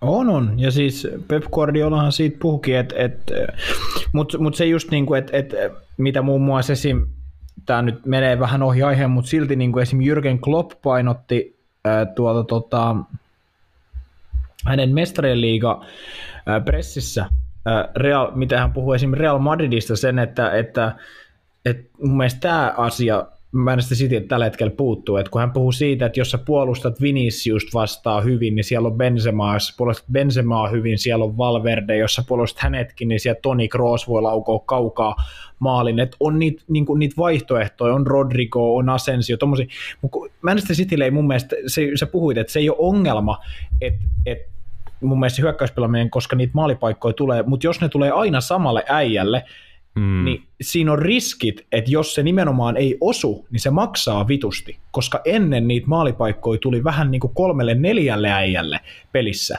niin se on ihan eri, että jos joku missaa, niin sitten joku toinen osuu, mutta kun Cityllä on tällä hetkellä vähän se niin kuin ongelma, että kun niitä maalipaikkoja tulee Hollandille, niin se paine on, että jos mä en osu, niin ei täällä välttämättä kyllä kukaan muukaan osu tai sitten se vaatii jonkun henkilökohtaisen briljanssisuorituksen tai vastustajan ison virheen sun muuta, mutta just se, että et toi on mun mielestä se Sitin hyökkäyspelin ongelma, mistä puhuit, niin kuin mikä teki heidät esim. viime kaudella niin kuin tosi hyväksi joukkueeksi. Et, mm, mm. Et se, et se maalipaik, siellä ei muut, niin kuin, just tämä esimerkiksi, että laiturit pelaa niin leveällä, että se on periaatteessa niin kuin sillä, sulla mahottomuus, että he on hyvillä maalintekopaikoilla hirveän useasti esim. hitaisyökkäyksissä, niin sen mä näen, että se on, se on tällä hetkellä Manchester Cityn ongelma, että Erling Haaland niin hyvä hyökkää kuin hän onkin, niin se ei ole hänen vika, mutta se, että, että se maalipaikka koitetaan luoda niin selkeästi hänelle, että, että se, se välillä pitäisi niin löytyä se joku muu ratkaisu. Ja se on yleensä nyt esimerkiksi mm. tällä kohdalla ollut vaikka Kevin De Bruyne, mutta kun sekin on sitten niin että noin kaksi kaveria otetaan niin kuin ekstra tarkasti Sitin peleissä, koska tällä hetkellä se tiedetään, että jos noi pystyt pitää poissa pelistä, niin ei siellä hirveästi niin kuin löydy sit ratkaisu kyllä muualta. Ja toi on mun mielestä juttu, mikä jos City haluaa esim. mestarien liigas pärjää, tai vaikka vielä mestaruudessa, se, että esim. Arsenalille on mun mielestä tällä hetkellä se aika hyvä tilanne tietyllä tavalla, että sieltä löytyy niitä ratkaisijoita. Ollaan puhuttu Granit Chakan maalivireistä tällä kaudella, siellä on ollut Martinelli, Jesus oli alkukaudesta, Odegaard, Saka, Nketia osuu aina, aina silloin, hänkään nyt ei ole mikään säännöllisesti maaleja tuottava hyökkäjä, mutta osuu aina silloin tällöin, vaikka sitten kun joku muu ei osu. Ja se on mun mielestä ollut se heidän se niinku vahvuus, että, että tota, tai Leandro Trossard oli myös, myös nyt, että Cityl puuttuu mun mielestä toi. Puhu, ja se saattaa maksaa nyt, niille puhutaanko tässä nyt siitä, että onko Cityllä maalinteko-ongelma? Mm, mun, mun mielestä jollain tasolla joo. Siis Ton... nimenomaan, että se, he, he luo niitä maalipaikkoja, mutta se ei takaa sulle vielä maaleja. Ja se, se on se juttu, että, että, että kyllä mun mielestä ei he, ei he mun mielestä tarpeeksi säännöllisesti niin kuin pysty ö, monin pelaajan voimin tekemään maaleja. Tai että se on kyllä niin kuin, niin, että no. se vari, variaatio on paljon pienempi, mihin me ollaan totuttu niin kuin Cityn standardeilla mm. viime kausista, mutta tässä on niin tämmöinen mun ironinen teikki humoristilla huumorilla vähän värjettynä, että sitten hän on kuitenkin otsikkokamaa, entä joo, ihan, mutta sitten hän on kuitenkin top 5 liikossa toisiksi niitä tehnyt maaleja, että sinänsä ironista, että tästä, tästäkin voi silti puhua, että siellä voi silti olla ongelmia, vaikka statistiikat voi väittää aina ihan mitä tahansa. Ja on, on mutta, mm. mutta totta kai siis se, että, että, että mä voin heijastaa sen myös niin kuin vaikka äh, hyvä esimerkki, kenellä on vähän sama tilanne omalla tavallaan on niin kuin FC Barcelona siinä mielessä, se, se mikä äh, on niin kuin, hekin on tehnyt hitosti maaleja esimerkiksi Espanjassa, niin se, että jos Robert Levo, se, se, se, mikä, mikä niin kuin Robert Lewandowskin rooli on siinä, että hänkään ei ole viime aikoina osunut niin paljon, niin on just se, että, että se maalipaikkojen luonti ja jotenkin kaikki on niin, kuin niin vahvasti suunnattu häneen, että siellä ei niin kuin muut pelaajat tarpeeksi säännöllisesti tuota tuota niitä maaleja. Toki nyt niitä on sitten tullut niin kuin joiltain pelaajilta, mutta just se niin kuin vielä sitiin, että, että omille standardeilleen mun mielestä niin he ei hyökkää sillä tasolla, millä he on niin kuin hyökännyt aikaisemmin. Varmasti paljon näin, ja tota, nopea vielä tähän, että ehkä niin kuin heidän Haalandin jälkeen luotettavin hyökkäyspään pelaaja ei pelkästään tehojen puolesta, vaan siinä, että voi luottaa, että hän tuo monipuolista uhkaa, löytyy niin kuin erilaisia temppuja, niin Riyad Mahrez on mun mielestä ollut todella vahva tällä kaudella, että on tietty pelannut paljon myös pelejä, mun mielestä niin kuin hänen viime kausiin nähdensä, niin kuin esim. viime kauteen vaikka nähden mun mielestä yllättävän paljon jalkapalloa jo pelannut, ja häneltä on tullut tehoja, hän on ollut ajoittain ihan pitelemätön. Niin kuin siinä on pelaaja, jolla on tuommoista yllätyksellisyyttä, ennalta arvaamattomuutta, niin kuin hän voi muuttaa pelejä ja ratkaista matseja. on ollut tosi tärkeä siinä, missä esim. Äh, Forest-ottelussa avauskokoonpanossa ollut Phil Foden ei ole niin kuin onnistunut ihan hetkeä vakuuttaa. Mm, No tavallaan, mutta ei, ei Riyad Mahrezkaan kuitenkaan mun mielestä sit ihan tarpeeksi säännöllisesti tuota niin kuin tarpeeksi juttuja. Et, mm. Et se, siis silleen, että hänellä saattaa tulla se, missä hän tekee kaksi maalia ja yhden maalisyötön, mutta sitten hänellä saattaa seuraavan kuuteen peliin tulla yksi maali, niin kuin esimerkiksi nyt on käynyt, tai seuraavan viiteen peliin. Et, et, et se on se juttu, että kun, no, no ei ole, mä, olla, mä oon aina puhunut siitä, että esim, et, niin kuin just, että vaikka Raheem Sterlingin kohdalla, että mä en häntä ikinä pitänyt semmoisena minään superlahjakkaana niin kuin jalkapalloilijana siinä, että hän oli mun mielestä siellä niin kuin esim. teknisesti äh, välillä isoja puutteita, mutta hän oli niin kuin taitava Sitissä siinä, että hän osasi niin kuin olla siellä, mistä maalit tehdään, ja se oli varmaan niin kuin mm. isoimpia oppeja, mitä Pep Guardiola hänelle tekikin, mutta se justi, että onhan Riyad Mahrez nyt hei viime kaudellakin ollut niin kuin Sitin tärkeimpiä jätkiä. Sitä edellisellä kaudella Mestarien liigas muistetaan viime kaudella Osu Bernabeu, sitä edellisellä kaudella ää, teki just kun he meni finaaliin, niin välierissä niin kahteen matsiin kolme maalia ja sitä edellisessä puolivälierissä kaksi maalia sun muuta, että et eihän se, mutta kun se Real Madridin ongelma on se, että hän pelaa leveydessä ja jos hän pääsee ohi, niin hän on vaarallinen, mutta se, että kun hän ei pääse tarpeeksi säännöllisesti ohi, ja se johtuu siitä, että hän pelaa liian kaukana maalista, ja se on siellä leveydessä, ja mä, mä näen, että se on se ongelma. Et City tarvisi nopeutta, enemmän semmoista dynaamisuutta, niitä pelaajia, ketkä pystyy sillä nopeudella luomaan niin kuin sitä hässäkkää sinne alueelle, niin sitä ei, ei sit ole Cityllä. Se on niin kuin ollaan puhuttu, se on tosi hidasta. Ja jos sä puhuit Riyad Mahrezista, niin viime aikoina heidän toisiksi vaarallisimpia pelaajia on vittu Jack Grealish niin kuin tehojenkin muodosta. Hän on osunut, syötti voittomaalin Stanford Bridgeillä, osu Old Traffordilla, osu Arsenalia vastaan, mutta sitten kun me ollaan katsottu hänen peliesityksiä, niin ne on ollut niin kuin tosi heikkoja. Et, Joo, niin, tai just äh, niin kun, vaikka on tullut niitä tehoja, niin mun mielestä hänen pelityylillä ja sillä, että miten hän Cities niin pääsee operoimaan, niin pitäisi olla enemmän tehoja. Grealish on tosi säännöllisesti munkki jalassa vastustajan boksissa. Kaikki tietää, kuinka hyvä hän on siinä tilanteessa, kun hän, hänellä on yksi ykkönen ja pallo jalassa, niin hän on tosi vaikea tehdä riistoa. Ja näin kaikki tietää ne hänet hänen kyvyt ja vie just se, että kuinka paljon hän niitä oikeasti pääsee hyödyntämään sitissä, niin mun mielestä hän ei ole edes puoliksi niin kuin tarpeeksi tappava pelaaja siinä, että miten hän pystyy tuottamaan niitä viimeisiä syöttöjä, luomaan maalipaikkoja, niin kuin hyviä maalipaikkoja ja sitten viimeisteleen kans maalipaikkoja, niin potentiaalia ja hyvää tekemistä on, ja nyt on ollut joitain onnistumisiakin, mutta tullaan varmaan just ihan samaa, niin kuin, että sieltä on lähtenyt pelaajia pois, Rahim Sterling, Gabriel Jesus, jotka oli kavereita, johon pystyi luottaa, että vaikka he ei aina niin kuin, olisi maailman kliinisimpiä, niin kovassa paikassa noi kaverit saattaa sulle sen maalin kyllä tehdä, ja var, ainakin he niin kuin on siellä luomassa hässäkkää ja paikkoja, niin se voi hyvin olla, että City ei tällä kaudella ole ihan parhaimmillaan, ja maksaako se, he, se heille jonkun ison pytyn, niin who knows. Jep.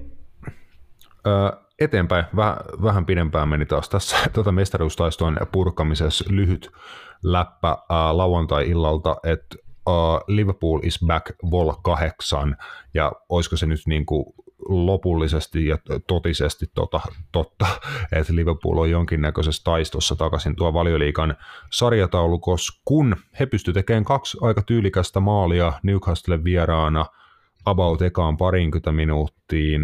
Pian sen jälkeen Englannin maajoukkueen maalivahti Nick Pope tötöili itsensä suoralla punaisella kortilla ulosottelusta sekä pelikiellon turvin seuraavasta ottelusta, eli liikakap-finaalista Manchester Unitedia vastaan, niin Johan oli erikoinen pallopeli tuolla tota, St. James's Parkilla lauantai-iltana, mutta Liverpoolin kannalta lopulta suotusasti.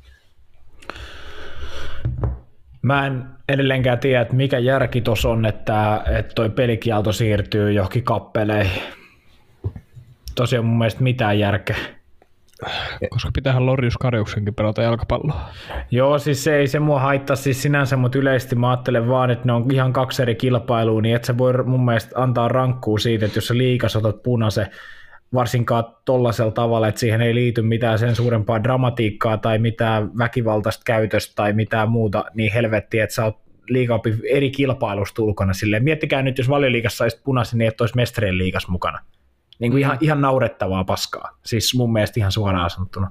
Ihan selvä punainen, ihan aivopieru. Newcastle muutenkin vähän vaikuttaa siltä, että ne alkaa kyllä niin kuin ottaa myös kevyet mullat päälleen kohta ton top 4 kamppailun kannalta, mutta tota, eh. Siis ne otti aika nopeasti ne niin kuin, tuloskunto laski.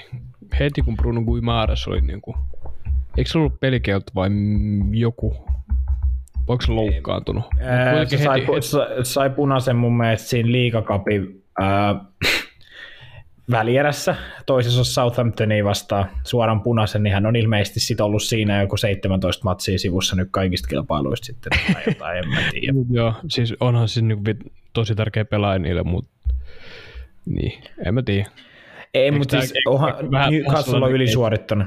Joo, se onhan tämä, tiedätkö, just se klassinen se, että elefantti on päässyt puulat, vaan että miten vitus on päässyt sinne. To, toki kaikki joo, kunnia että ne, ne, on pelannut tosi hyvä kauden, niillä on erittäin hyvä valmentaja. Me ollaan puhuttu Edi, Edi Hauista, että kuinka hän on niinku saanut joukkojen, missä nyt on. Mutta tämä tuntuu myös vähän siltä, että tulee kaikki liian nopeasti, niin en yllättyisi, jos ne vielä niinku tippuu tuolta.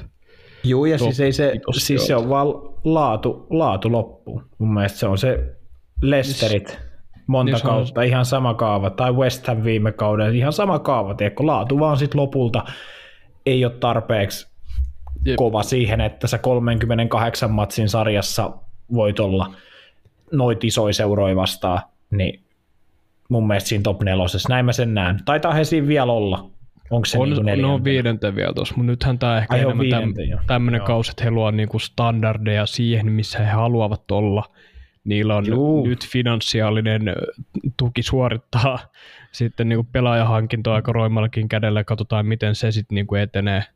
Mm. Et katsotaan, mihin Jep. tämä kausi riittää. Siistiä nähdä totta kai Newcastle vaikka europeleissä, jos, jossain skapassa ainakin. Kyllä he varmaan siellä, siellä on, mutta just se vielä loppuu. Tai et- Fulham. et- Jep, Fulham Eurooppa-liigan finaali. Siis Kela on kolmen pisteen päässä vastaan ensi kaudeksi.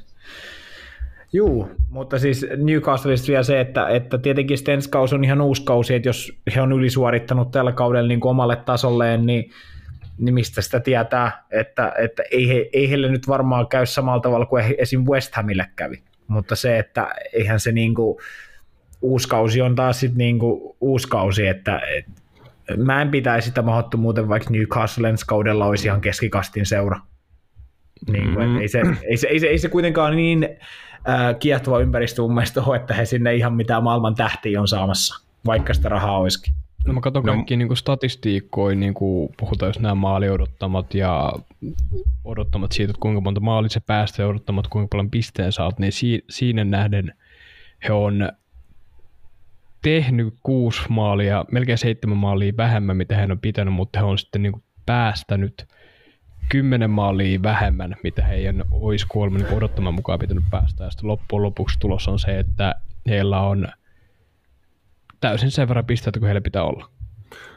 Niin, eli noi kaksi asiaa käytännössä on cancelannut toisensa. Se, että heidän viime, viimeistely ei ole niin ollut äh, ihan huippu, huippulaadukkaalla tasolla tai huipputappavalla tasolla, ja sitten taas Nick Pope on pelastanut heille paljon maaleja tällä kaudella, niin sekin pitää muistaa just, että Nick Pope tietenkin, jos sait on aika kohtalokkaan punaisen kortin, joka kieltämättä on tosi ikävä asia, että Newcastle ensimmäinen finaalimatsi vuosikymmeniä ja nimenomaan Wembleyllä, koska Newcastle-kannattajat on tuommoista hommaa päässyt omin silmin todistaa, niin siitä on pitkät pätkät aikaa, ja Nick Pope just kuinka tärkeässä ro- roolissa on ollut siinä tällä kaudella, että he on noin hyvin pärjännyt, niin nyt ei pääse sitten nauttiin tuosta Wembley-finaalista, niin julma juttu, ja tietenkin toi koko kakkosmaalivahti hässäkkä sitten vielä siihen, siihen päälle, mutta mä uskon, että liigassa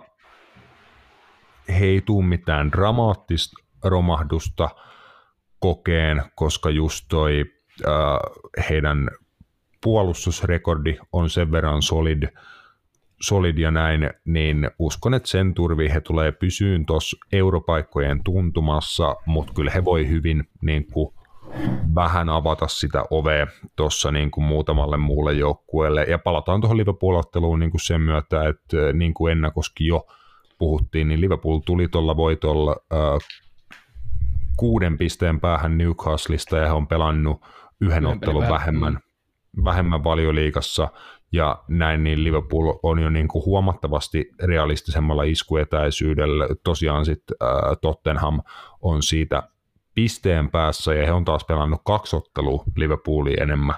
Et, Niin, ja, jos katsotaan Tottenhamiin, niin ei sekään niin kuin ihan loppujen lopuksi näytä siltä, että se on ihan takuu varma keissi, että he tuolla top nelosessa pysyisi. Tottenhamin rekordi on just tollainen, mikä vaikka heidän viimeisestä viidestä ottelusta, että kaksi tappioa ja kolme voittoa. Jep. Niin kuin ei, just, ei he ole missään nimessä joukkue, joka kauhean herkästi tulee hei vaikka viittä voittoa putkeen painaa. Ei siinä, että niin kuin Liverpoolkaan tällä kaudella todellakaan olisi ollut, mutta jos Liverpool pääsee henkisesti sille suoritustasolle, mitä heiltä on tässä viimeiset muutama kautta nähty, niin kyllä mä ehkä silti vieläkin annan sitä toivoa ja happea sille, että kyllä Liverpool pystyy tonne Tottenhamin ja Newcastlen sekaan it, itsensä kaivaa. Ei niin kuin just katsotaan, että just noita pelattuja otteluita, niin ei, ne vält, ei Liverpool nyt teoriassa ole ihan liian kaukana tuosta kolmossijastakaan, mutta sanotaan, että tähdetään nyt eka vaikka sinne neloseksi. Mm, No, no joo, kaksi peliä vähemmän kuin jos verrataan niin kuin siellä kolmella vaan Unitediin, mutta aika paljon saa tapahtua, mutta sen pitäisi tapahtua aika niin kuin nyt, kun katsoo noita seuraavat mm. pelit. Se on pala se Wolves, no erittäin iso United, sitten niin kuin ensi kuun alussa, jolloin on myös meidän tapahtuma Old Matesissä, että Kyllä. että Joo. Tossa niin saa alkaa tapahtua. Jep, mutta siis silleen, olikohan se nyt näin, että äh, tosiaan Manu ei pelaa tällä viikolla, Joo. eikä ilmeisesti sitä seuraavallakaan viikolla valioliigaa. Öö, sitä en muista. Heillä, heillä on ainakin jo FA Cup-ottelu johonkin väliin vielä tuota tulossa, koska he on sielläkin mukana, mutta onko se niin kuin jopa niin, että kun Manu saapuu Anfieldille, niin siinä vaiheessa joukkueella on ottelumäärä tasa? Joo, itse asiassa on niiden seuraava valioliigaottelu on Liverpoolia vastaan. Just näin, eli jos Liverpool pystyy ne kaksi omaa ottelunsa siinä välissä voittaa, toki he nyt myös tänä iltana pelaa Real Madridia vastaan, joka varmasti omaansa verottaa ja näin poispäin, mutta teoreettinen mahdollisuus on, että Li- Liverpool pystyy niin kuin kaventaa eroa Unitediin kuusi pistettä ennen sitä ottelua, ja jos ottaisi kotivoiton Unitedista, niin se ero on kaventunut yhdeksän pistettä ää, jossain kahdessa viikossa, niin katoppa sitten uudestaan sarjataulukko, niin se just, että kyllä tuo tilanne voi aika äkkiä muuttua, niin kuin, jos näikseen tulee. Kyllä.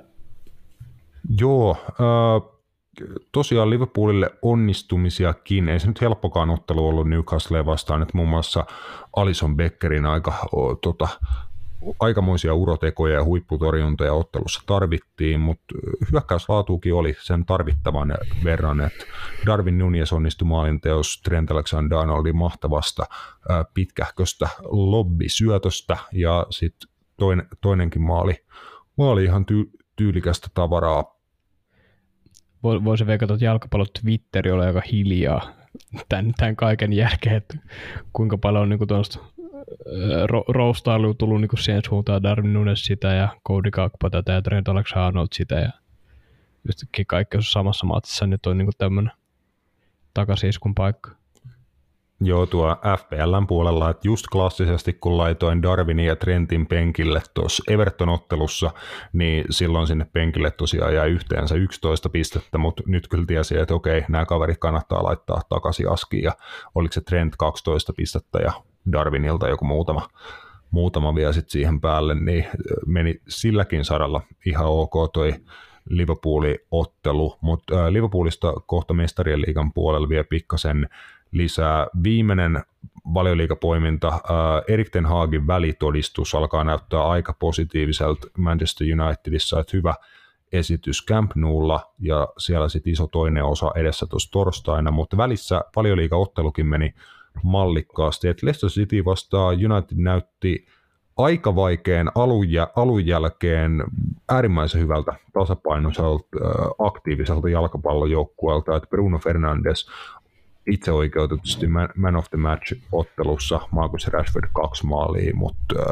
jos unohdetaan se, että Leste olisi oikeasti voinut tehdä tota maalin tai parikin siihen ottelu alkuun, niin mun mielestä niin kuin Erik Ten Hagin Manun jalkapalloa alkaa olla jo jokseenkin niin kuin mukava katsoa, ja mä en sano tätä helposti. Joo, on.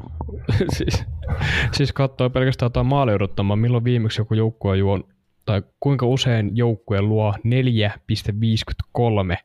maali odottamaan. Että kyllä siinä niin alkaa olla semmoisia tiettyjä kaavoja ja hyökkäysmalleja, mitä Erik Ten Hag on saatu niin kuin sisäistettyä tuohon joukkueeseen. Että se alkaa näyttää tosi hyvältä jo. Tai niin verrattuna siihen, miltä se näytti pahimmilla alkukaudet, missä joutui turvautumaan enemmän semmoisiin Öö, no, millä tavalla Manu pelasi vaikka Ole Gunnarin alaisuudessa, että se otti sieltä niin kuin vähän tukea ja turvaa, että ei voinut heti lähteä niin kuin tietenkään uskomaan siihen, että pystyisi pelaajat ymmärtämään sen hänen pelisuunnitelmansa niin nopealla tavalla, mutta nyt se on alkanut kukoistamaan niin sanotusti. Kyllä, ja Bruno Fernandesin esitykseen vielä palatakseni, että kyllä sen silmälläkin näki, kun ottelu katteli, ja siitä just muun muassa, mitä Matias puhuttiin, oliko viime vai toissa jaksossa just siitä Brunon kokonaisvaltaisesta tasosta verrattuna sit Euroopan ihan parhaimpiin keskikenttäpelaajiin, niin puhuttiin niistä hänen vahvuuksistaan, just niistä avainsyöttöjen, ratkaisevien syöttöjen, murtavien syöttöjen antamisesta, niin oli kyllä aikamoinen klinikka. tuossa ottelussa ää, päällä, että nopeasti tilastoi 82 tatsia, 18 syöttöä viimeiselle kolmannekselle eniten ottelussa, 10 kertaa voitti pallon takaisin jengille toisiksi eniten kaikista pelaajista, yhdeksän ää, avainsyöttöä eniten kentällä, kahdeksan voitettua dueliin, neljä onnistunutta keskitystä, neljä viidestä harhautuksesta onnistu, kolme luotua isoa paikkaa, kaksi maalisyöttöä. Ihan käsittämätön ottelu. No siis, mutta toisaalta palatakseni myös siihen, noi on niitä asioita, missä hän on hyvä. Ne asiat, no mut hei. hän... Tii, sorry, keskeytän. Aina kun Matekselta pääsee tuo pieni ei, mutta siis, mut, mut, Sitten mut, sieltä mut, tulee. Mä, mä palaan tähän, että tässähän Bruno Fernandes on vitun hyvä, ja me ollaan puhuttu siitä. Just noi jutut, avainsyötöt, luodut maalipaikat, tollaset. Mutta sitten esimerkiksi statistiikkaa, että hänen syöttöjen tarkkuusprosentti oli 60. niin, niin se on, se on niinku just ne jutut, missä hän ei ole hyvä. Tai että hän oli 30 pallon menetys tuossa matsissa. Niin noi on niitä juttuja taas sit just, mitkä estää mun mielestä Bruno Fernandesin siinä, että hän ei isoja jengejä vastaan pysty tällaisiin esimerkiksi suorituksiin. Et, et kyllähän mä niinku, ei tämä mulle mikään yllätys ollut. Bruno Fernandes on niin hyvä pelaaja, että hän pystyy Lesteriin ja aika moniin muitakin valioliikajoukkueita vastaan pistämään se klinika halutessaan pystyy. Ja nyt varmasti Erik Ten Hagin joukkue siihen on vielä parempi mahis. Mutta mä oon edelleen sit vakuuttunut Bruno Fernandesissa, kun hän pistää Arsenalia, Chelsea, vaikka Liverpoolia, City, Tottenhamia – vastaa tämmöisen klinikan pystyy. Sitten mä sanon, että tämä ei on niin kuin up there, niin kuin puhuttiin viime jaksossa. Mutta siis totta kai valehtelematta noin on semmoisia numeroita, että harva niihin pystyy ees Lesteriä vastaan. Mutta se vaan, että et kyllä mä niinku, silti palaan edelleen siihen, että ne samat puutteet hänen pelissä edelleen näkyy, että paljon on yritystä, paljon tapahtuu hyviä juttuja nimenomaan siellä viimeisellä kolmanneksella, ja ehkä siksi toi esim. toi oikean laidan käytännössä tämmöisenä niin kuin sisään vedettynä laiturina, niin, niin se toimii hänellä tosi hyvin, koska hän pääsee ehkä enemmän tekemään niitä juttuja, missä hän on hyvä keskittää, hänellä on tosi hyvä jalka, syöttää sitä kautta sen sijaan, että hän pelaisi siinä keskellä välillä. Et, et, who knows, mutta ainakin se, että jotenkin Bruno Fernandista on mun mielestä saatu tosi paljon irti tuolla oikealla viime aikoina, ja se on Unitedin kannalta mun mielestä tosi hyvä merkki. Mut, Joo, siitä, siitä täytyy niin kuin just tuommoinen taktinen kautta niin kuin roolitus yksityiskohta täytyy antaa Erik Ten Hagille niin kuin iso hatunnosto, että on ton siihen löytänyt, että Vout Weghorst pelaa ikään kuin kymppipaikalla tai tällaista niin kuin vastaan tulevaa hyökkääjää hakee siinä linjojen välissä niitä pikkutiputuksia, hän pystyy suojaan tota, teknisesti hyvänä pelaajana ja isokokoisena pelaajana pystyy suojaan palloa ja ottaa muit niin kuin, mukaan. Se on antanut Marcus Rashfordille sit, niin kuin, luvan seikkailla myöskin sit vähän siellä ylempänä, että hän ei ole pelkästään siellä vasemmalla, vaan hän pystyy tekemään niitä juoksuja vähän eri niin kuin suunnista ja kulmista. Se toimii äärimmäisen hyvin Barcelonaa vastaan, niin kuin viime jaksossa puhuttiin, että he yritti just Ronaldo Rauholla sulkee Marcus Rashfordin pois, mutta Marcus Rashford ei ollut, ei ollut siellä vasemmalla laidalla, missä hänen odotettiin oleva, niin sekin on ehkä sitten taas niin kuin hänelle tuonut hyviä asioita, ja sitten just, että se mahdollistaa tuon Brunon oikean laidalla pelaamisen, milloin hän voi sieltä laidalta ikään kuin valita ne hetket, kun hän tulee sinne sisälle, vähän kuin ylimääräisenä pelaajana pikku yhden kahden tatsin peleille pystyy siitä sitten edistämään peliä. Että Brunokin on vaikeampi niin kuin merkata siellä, kun sitten taas on puhuttu, että tiukousotteluissa huippujoukkueet riistää häneltä todella paljon palloa keskikentällä, niin tuo se on ehkä sitten vaikeampaa ja näin. Niin pieni yksityiskohtatason roolitusmuutos, mutta äh, on tuonut paljon monesta pelaajasta esiin, niin täytyy kyllä siitä antaa propsit tota Ten Hagille. Joo, täysin. Ja se, siis sehän on nimenomaan hyvä valmentajan merkki, että sä pystyt löytää sun pelaajille semmoisen roolin, mikä tuo niistä nimenomaan enemmän niitä vahvuuksia esiin.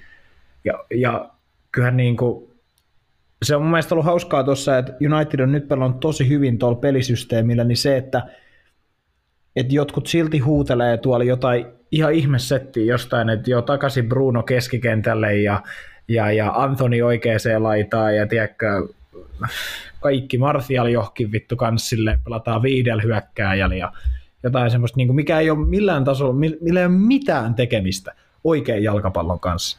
Niin, niin mun mielestä just se, että, että nyt kannattaisi olla siihen tyytyväinen, että nimenomaan teillä on päävalmentaja, joka on löytänyt teille sen ratkaisun, esimerkiksi just Wood Weghorstin kohdalla, että, että hän otettiin sinne kärkeen, se ei toiminut, mutta ehkä hän sitten on paremmin pelissä mukaan just siinä keskellä, kun hän pääsee paremmin niin kuin ehkä palloille, pääsee ehkä enemmän tekemään sitä, mitä hän niin kuin, tai mitä Erik Ten Hag muun muassa häneltä haluaa, niin jotenkin se, että nyt ollaan heti sitten dumaamassa sitä, tai ollaan heti, että joo, ei tämä ole hyvä. Että nyt tarvitaan, tiedätkö, viiden tähän skilliä laitaa. Silleen niin kuin, just millä ei ole minkään, mitään tekemistä oikein jalkapallon kanssa. Mutta äh, Manchester United on kehittynyt huimasti, äh, mutta tota, katsotaan torstaina, mihin poista on. Kyllä, siihen päästään pala- palaavia tuo Eurooppa-liigan kohdalla. Uh, ei valioliigasta tässä kohtaa enempää. Ainoa viime viikonlopun poiminta muista sarjoista on vanha kunnon Bundesliga, jossa ollaan kolmen joukkueen uh, tasavoimin kärjessä, eli Bayern München, Borussia Dortmund ja Union Berlin, kaikki 43 sarjapisteessä, ja Bundesliga on Bundesliga. No, niin, siis kun ei... Berlin on onnistunut niin ryssiin massiivisesti ja hyvän chanssi päästä kärkeen. Joo. Oliko vielä Schalkea vastaan?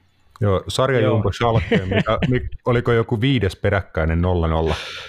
Huhhuh. Siis, siis ihan klassista. Siis, siis ihan klassista. Siis ei, mutta kun mä en halua väheksyä Bundesliigaa, jos meidän kuuntelijoissakin toivottavasti on Bundesliga-ihmisiä, koska siinä on paljon hyvää tuossa sarjassa. Mäkin katon, katon noita matseja suht säännöllisesti. Uh, mutta tota, eihän tuo ole edelleenkään mitään vitu title racea. Ihan oikeasti, siis toihan on, niin kuin, toihan on vaan tämmöinen, tiedätkö, puhuin joskus niissä Rasmuksen puheista toimintaelokuvasta, niin toi on vielä paskempi toimintaelokuva. Että tuossa on niinku yritetty tuoda sitä yllätyksellisyyttä, mutta kyllähän sä nyt tiedät, miten toi tulee päättyä. Ihan, Et, kohta, to, ihan siis kohta Tom Cruise tulee sieltä jollain singolle ja ampuu kaikkia. Kyllähän sä nyt tiedät, tiedätkö, että jos ne viholliset on siinä 15 konekivärin kanssa, Tom Cruise lähtee suoralla tiellä juoksee sinne, niin eihän ne silti osu siihen. Silleen niin kuin, ei vitussakaan. Tiedätkö, siis, ammattisotilaat. Mutta kun tämä on just se jatko-osa jatko-osa, tämä on se tämä on se Back for More 2. Grande finale. Joo, siis tämä on just se tota, isän koston poika. Niin kuin, siis siis niin kuin, tämä on just Bundesliigan niin kuin, an, antikliimaksi. Silleen, että Bayernilla on oikeasti aikaa niin kuin, he voi vaikka hävitä seuraavan neljä peliä putkeen, antaa Julian Nagelsmannille potkut, sulattaa Jupp Heynckessin kryptoniittikammio tu, tuoda, hän, tuoda hänet takaisin tota, Bayern München päävalmentajaksi, ja he pystyy vieläkin voittamaan sen jälkeen äh, Bundesliigan noin 10 pisteen ero.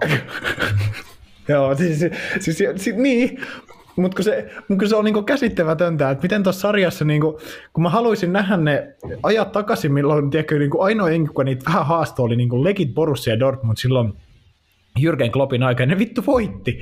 Kaksi kertaa putkeen, kun oli just silleen, että hei, me ei nyt housuilla, tiedätkö silleen, että, mutta sen jälkeen sitten, niin, e, e, mä, mä ootan sitä päivää, koska ky- ky- kyllä mä sen näen, että jos joku ton Bundesliga joku muu jengi voittaa, niin kyllä se e, luo varmasti uutta kilpailullista asetelmaa, mutta silti toi, edelleen, toi sarja on ainoa sarja vittu Euroopassa, okei, en tiedä, mutta melkein sanoisin huippusarja Euroopassa, missä sarjakärki tai missä? sarjan voittanut joukkue voi sarjan toisiksi parhaasta joukkueesta ottaa päävalmentajan about niiden parhaat pelaajat ja no one even cares, tiedätkö? Bayern on tehnyt sitä Dortmundin kanssa, ne on tehnyt sitä Leipzigin kanssa. Ne varmaan tekee se Union Berlinin kanssa ensi kesän, ne hommaa siellä kaikki jotkut ainoat niin niiden semmoiset pelaajat, ketkä vois ehkä pelaa sillä tasolla. Ei, kaikki on silleen, että mitä me voidaan tehdä? Mutta se on ton sarjan ongelma, että kilpailullisuus kuolee siinä, että toi Bayern München on jotenkin niinku ihan vittu oma saatanan niinku, tiedätkö, valtakuntansa tuossa koko niinku saksalaisessa jalkapallon järjestelmässä. Ja se on niinku mun mielestä tällä hetkellä huono juttu. Ja saadaanko me tähän todistus sitten niin tuossa, onko se viiden päivän päästä, onko se sunnuntai? Osaanko myös laskea lauantai? Mitäs vittua silloin tapahtuu? Mikä pä... silloin, silloin Bayern vastaa Union Berlin? Niin, no Ra- Rasmus voi kertoa. Hän sä suot chatissa ja kerroit, miten se tulee menee, ja mä veikkaan, että tulee olemaan just sellainen matsi. Mä, mä en muista enää, mitä mä sanatarkasti sanoin, mutta tota, niin kuin, ehkä se on muutenkin parempi niin kuin säästää. Et ei oikeasti bashata niin kuin sen enempää Bundesligaa, koska äh, siellä on se kolme jengiä tällä hetkellä sarjan kärjessä. Äh, Bayern jahtaa sitä vittu kymmenettä peräkkäistä Bundesliga-lautasta, niin mä en niin kuin tiedä, vaikka just tässä niin kuin ollaan tota, parhaamme niin kuin yritetty puhua, että se tulee tapahtuu joka tapauksessa, niin mä rukoilen jotain niin kuin ylimpiä jalkapallon jumalien voimia. Siis mä en tiedä, mitä ta- tarvii tapahtua, että vaikka vittu Freiburg voittaisi sen mestaruuden, tai siis niin kuin jotain, niin kuin, antakaa, lainatkaa N'Golo Kante sinne, tai niin kuin jotain. Ei! Lähellä just jatkosopparia. Ei! Olisi kyllä, olisi kyllä, olisi kyllä varmaan niin kuin, niin kuin randomeimpia valintoja siihen, että jos Freiburgin pitäisi valita joku pelaaja, kenellä me voitetaan tämä mestaruus tällä hetkellä, niin me otetaan N'Golo Kante. Hämmentävimpi juttu ikinä. Edes vielä yksi off-topic kysymys, tai ehkä off-topic, mutta jos Rasmus puhuu jalkapallon jumalasta, kuka olisi jalkapallon jumala? Joku siis menehtynyt jalkapallon heibo, olisiko se, olisiko se Greif? Ole Gunnar Solskjaer. Ei, mun mielestä Se on, se on elossa. Se on silti jalkapallon jumala. Tästä pitää, tästä pitää tehdä semmoinen oma jakso, että niinku, äh, otetaan niinku kristinuskosta, niinku lainataan noita pyhimyksiä. Harri Konella vieraaksi. Mene, vaikka jo otetaan pari pappia mukaan ja äh, nimetään niinku jalkapallon pyhimykset, kaikki niinku suojelupyhimys ja whatever the fuck. Niinku, Arkkien, Brothers. arkkienkeli, tämmöiset. kiirasti. Jalka, jalkapallon Teflon Brothers. Ja kuka on, jalka, kuka on, jalkapallon, kuka on jalkapallon Lucifer. Ai Ja-. Mutta okei, okay, mennään, mennään nyt herran, herran isän pieksut tota ete, eteenpäin. Ää, Bundes, Bundesliigasta lisää vaikka seuraavalla kertaa, kun todetaan, että mitä siellä Bayernin ja Unionin välillä tapahtui ja näin, näin poispäin, mutta hyvä, että Bundesliga elää ja voi hyvin. Ää, pieni tauko, sitten mestarien liigaan eteenpäin.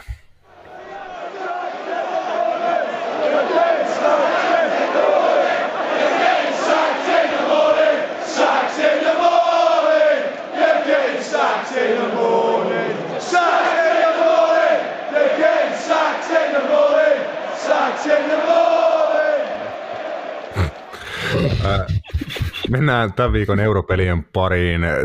Tiistai, eli tämä ilta, ää, pitää sisällään ö, kaksi massiivista otteluparia.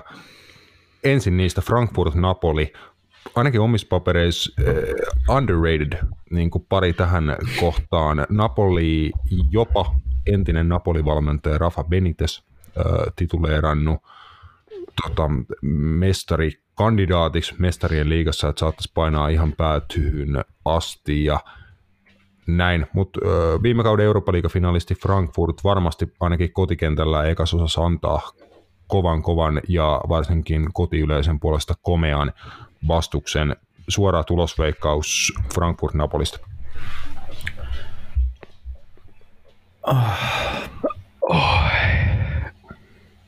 Frankfurt voittaa 2-0. Yllättävä. Mä veikkaan, että Napoli tippuu tässä vaiheessa. Sä niin kuin, Ei ne, tu- no, no, mutta ei ne tule tätä kilpailua hei voittaa, come on. Se on, pitää nyt niin kuin joku järki sentään olla niin kuin tässä touhussa ihan oikeasti. Mäkin katsoin jotain asiantuntijoiden puheita siitä, ketkä on paljon fiksumpia kuin minä, niin mun mielestä ne oli silleen, että Napoli on oikeasti. Mä olin silleen, että ei ole, tiedätkö, silleen, no fucking way. Silleen, niin kuin, että ei, tiedätkö, kun tämä mestariliiga on vaan niin kuin semmoinen juttu, että, että ei tässä, ei, ei, ihan sama kuin hyvin sä pelaat, niin ei se tarkoita, että sä tuut et voittaa. Mutta jos sä osaat kakata, niin silloin sulla on paljon paremmat mahdollisuudet oikeasti niin kuin pärjää tässä kapassa. No hei, mietitään. Mietitään nopea kyssäri. Kuin monta joukkuetta, jotka on pelannut ihan vitun hyvin, on voittanut Mestarin liigan viime vuosina? Silleen niin kuin, on, on pelannut niin kuin pelistä ihan ylivoimaisia. mm, Tai ollut niin kuin semmoisia joukkueita, että, tiedätkö, että hallinnut joka peli käytännössä ihan niin kuin finaalin mukaan lukien. no, en mä tiedä, oliko Liverpoolin 2019 voitto lähimpänä sitä, mutta oli heilläkin tosi vaikea lohkovaihe sinä vuonna, että tota, ihan äh, itse asiassa juurikin Napoli vastaan tota lohkovaiheen vikassa pelissä vasta Anfieldilla varmistui niin kuin lohkosta jatkoon meno, että sekään ei niin kuin ollut itsestään selvää.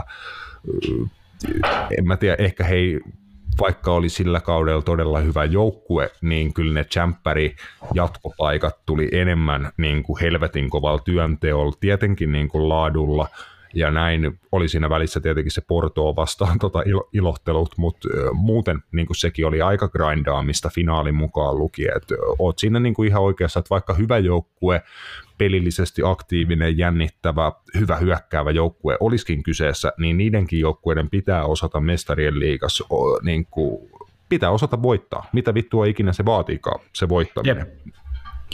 Joo, ja siis okei, okay, mä sain ton kuulostaa tosi pahalta siinä mielessä, että dumaisi jotenkin Napoli. Mun mielestä mä toivoisin, että he menee pitkälle, mutta jotenkin kun tämä on vaan niin tämä klassinen, että et välillä siellä on ollut just esim. Borussia Dortmund on välillä ollut tosi hyvä ja ollut tässä vaiheessa sun muuta. Ja, ja sitten se on vaan niin kuin jotenkin, niin kuin, että joten jostain se jää aina kiinni. Ja mun mielestä se jää aina sit lopulta sit kiinni, että niin, ihan niin kuin ne maailman huippuyksilöt tuo sut sit siihen pisteeseen, että sä voit voittaa sen ää, niin kuin kirkkaimman, eli sen pokaali. Ja mä en näe, että Napolilla on sen tason yksilöitä vieläkään tällä tasolla. Totta kai heillä on huikeita kausia pelannut just Kvaratskelijat ja Osimenit, mutta semmoisia, ketkä pystyy sulle tiedätkö, oikeasti niin kuin voittaa sen pokaali. Ei noin jo vielä ainakaan niitä ei mun papereissa.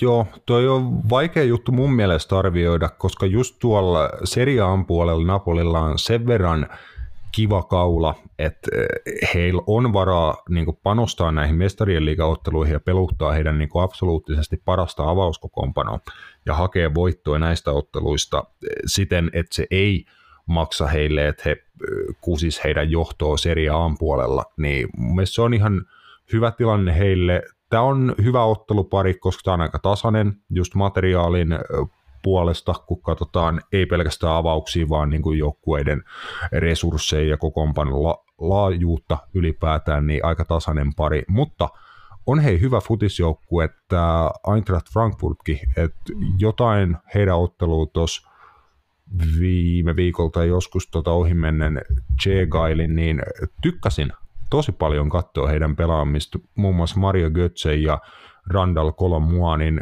yhteispeli ja paljon muitakin niin kuin hyviä pelaajia. Et varsinkin just toi tämän iltainen kotiottelu, niin voi hyvin olla, että he todellakin pitää tämän otteluparin mielenkiintoisena tuonne Napoliin asti, mutta kyllä mä silti näen Napolin menemässä äh, tästä puolivälieriin.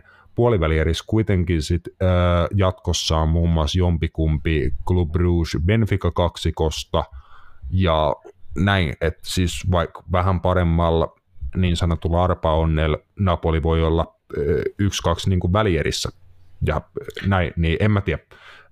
Mä pidän ihan mahdollisena, että he esim. sinne välieriin asti pääsee, mikä olisi uskomaton temppu Napolilta, mutta äh, tässä on ainakin niin kuin kova matsi tänä iltana seurata, jos ei kato Liverpool Real Madridia. että Anfieldilläkin on tota, aikamoinen niin kuin hegemonia-kamppailu ja useaseen otteeseen toisensa viime vuonna, viime vuosina kohdanneet Euroopan jättiläiset. Joo, asetelmat on vähän erilaiset. Tai ei ihan vähänkään. Niin kuin viime, viime vuoden niin kuin finaali, että kyllä niin kuin se tietyllä tavalla ää, matchup on kääntynyt päälaille – että kyllähän niin kuin Liverpoolin vaikeudet tiedetään kaikki. Ja se, että se pelaajistokaa tällä hetkellä, niin ei ole välttämättä just se ehkä mitä, tai ainakaan ne pelaajat, ketä on mukana, ei ole siinä kunnossa vielä, missä tota varmasti Jürgen Klopp toivoisi, että kyllähän niin kuin Real Madrid tässä on heidänkin kaikki ne hankaluuksineen ja niin kuin pelaajistohaasteineen, niin ennakkosuosikki menee jatkoon. Varmasti näin, mutta just ollaan tässä niin kuin viime kuukausien aikana puhuttu useampaakin otteeseen sivuttu aihetta, mutta asetelmat on myös ihan erilaiset kuin ne olisi ollut esim. siinä kohtaa, kun mentiin MM-kisatauolle niin silloin vielä niin kuin puhuttiin siitä, että Real Madrid oli ihan niin kuin Euroopan käytännössä kovinta kamaa. Siihen asti Liverpool oli ollut todella sekaisin. Nyt niin kuin ihan hiljattain viimeisen käytännössä viikon aikana Liverpoolin ei pelkästään tulokset, vaan myös peliesitykset plus loukkaantumistupa on alkanut näyttää siltä, että Liverpool on niin kuin, heillä on jotain uskoa siihen, että he on vittu jalkapallojoukkue, eikä niitä tipeti tipta poikia, mitä mä tuossa tota pari jaksoa takaperin sanoin, niin äh, Liverpoolin mahdollisuudet on mun mielestä ihan erilaiset tällä hetkellä, kun ne olisi vaikka pari kuukautta takaperin ollut, ja sitten taas Real Madridin loukkaantumishuolet sekä muutenkin tämmöinen pieni välivaihe heidän kaudessa kyllä antaa sauman, että äh, tänään on kyllä Real Madridilla, mä uskallan sanoa, että heillä on aika kova paikka Voiko Real Madridilla olla kovaa paikkaa? Et toi on just mitä Jurgen Kloppkin puhuu lehdistötilaisuudessa ennen ottelua, että heidän pitää olla parhaimmillaan, jotta he tämän ottelun voi voittaa, mutta Real Madridin ei tarvi olla.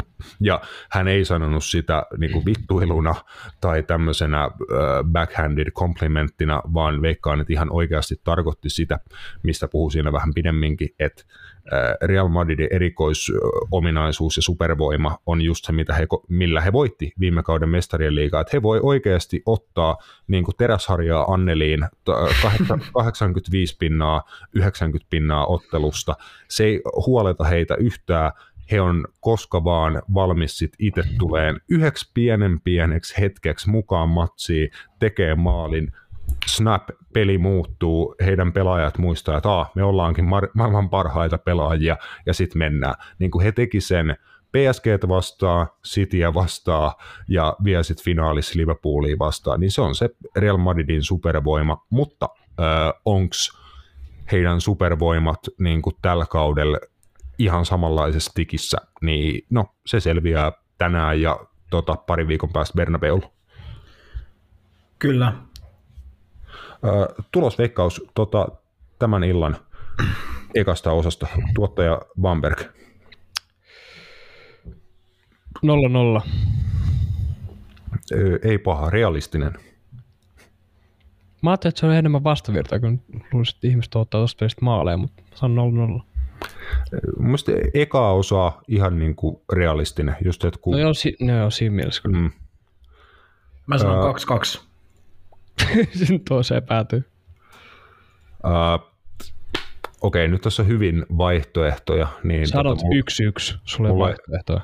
Uh, mä sanoin, että Liverpool tekee ekalla jaksolla kolme ja toka jakso alkuu yhden, mutta se hylätään ja sitten Real Madrid tota, tekee ää, rangaistuspotkusta kolme kavennuksen ja siitä tulee silti äärimmäisen inhottava peli siitä tuota Bernabeu tokasta osasta, mutta äh, tämä on varmaan enemmän optimismia kuin realismia, mutta mä sanoin, että jos Liverpool joskus voi näyttää, että ne on back, niin se on kyllä tänään Anfieldillä iso euroilta tota, lampujen alla Real Madridia vastaan, niin äh, jos he onnistuu omissa pelillisissä yksityiskohdissaan, niin ekan puolia ja harjaus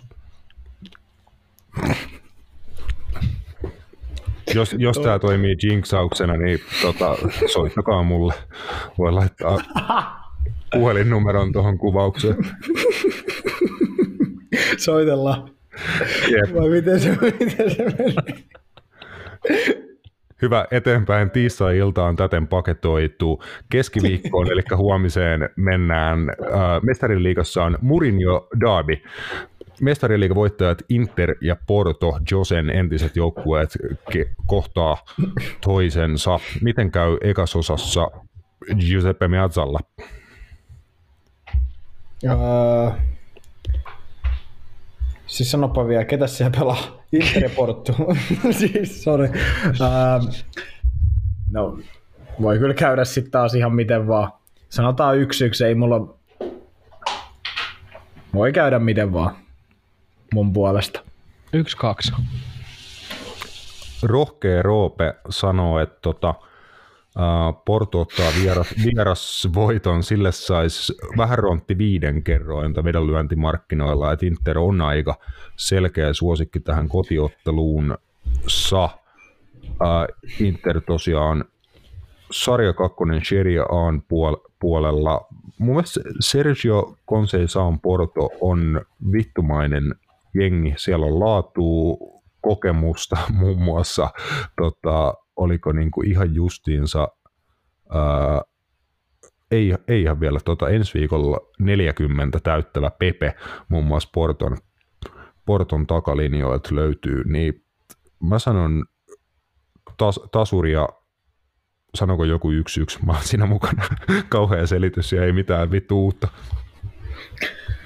Joo, se on Ei ollut mitään ta- annettavaa. Tattu olla. Joo, oli ihan perseestä. Mutta eteen, et, eteenpäin. Uh, mikä se toinen ottelu oli? Leipzig, Manchester City. Joo, se oli niin paskaa, että sen niin kuin unohti jo, vaikka mä just sitä katoin äsken. Ää, mun niin kuin tämmönen humoristinen ennustus voidaan vaikka yhdistää sitä vähän tuonne meidän Bundesliga-puheiden puolelle, mutta niin kuin Erling Haaland on tuntenut Bundesliga-konkari ja näin hän siellä Bundesliga-pelityyli hänelle ilmeensä hyvin sopii, niin mun analyysi, että Erling Haaland näyttää nyt kaikille, muun muassa meille, kun vähän häntä tuossa kritisoitiin ja tekee molemmissa osissa kuusi.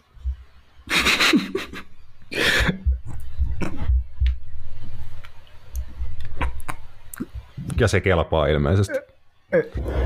Ei tuohon mitään lisättävää. Toi menee otsikkoon, että Erling Haaland tekee 12 maalia Leipzigiin vasta. Oh, vittu, mä oon väsynyt. Sama. Anteeksi kaikille. Mutta joo, äh, onko meillä oikeasti mitään sen fiksumpaa sanottavaa muuta kuin, että jos siis Manchester City jotenkin niin tötöilee itsensä ulos tästä kilpailusta, niin mun mielestä heidän pitäisi diskata kaikki alta. Niin kuin, että he ei saisi edes pelata valioliikakautta loppuun.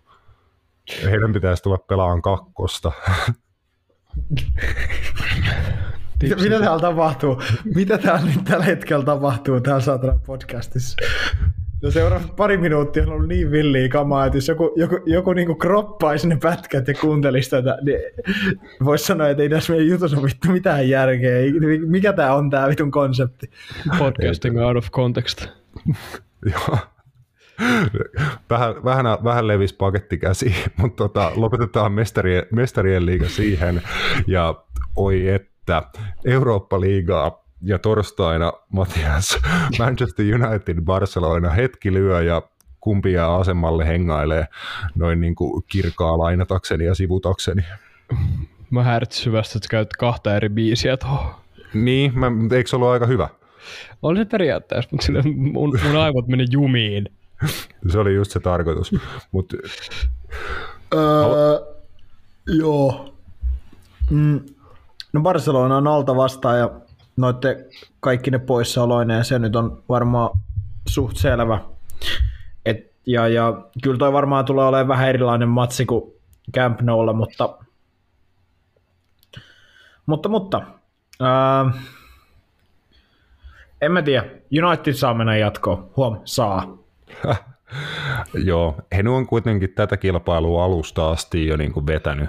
Et tota, kokeillaan juu, sitä me, menkö.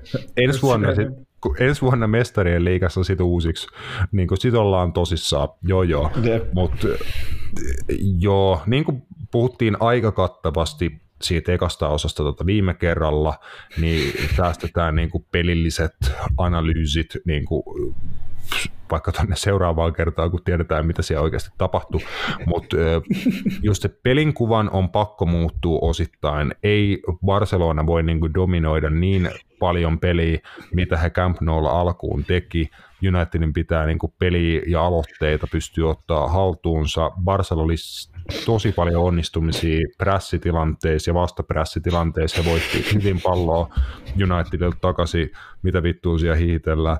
Ja tota, Ää, jo- jos, jos ne hommat toistuu, toistuu, niin voi Barcelonalla pelillisestikin olla niin kuin ihan hyvä, hyvä sauma vierasottelus yllättää, vaikka tärkeät poissaolot. Miten Matias tota, Barsa ratkaisee ää, Pedri ja Gavin poissaolo? Öö, ei mitenkään. se on se, ei niitä voi ratkaista. Serhi Roberto tulee pelaa keskikentälle vapauttaa sisäisen Andres Iniestonsa. Joo, että tuottaja lähti jo itku nauraa johonkin tuonne tuota, saniteettitiloihin tai johonkin. Mä en siis tota, joo kuuntelijoille tiedoksi Roope, Roope jakaa tuon meidän ryhmächatissa jotain helvetin pahoja videoita tällä hetkellä, mutta tota, vaikea sitä siis, niin kuin sanoin, niin ei, ei niitä kavereita pysty tällä hetkellä kyllä korvaamaan ainakaan sellaisena, että kyllä mä mä lähtisin siis pelaamaan, Sergio Roberto tulee todennäköisesti siinä pelaamaan, se on sitten kysymysmerkki, että avaako esimerkiksi Sergio Busquets, että onko siellä tota Frankesi avauksessa sun muuta.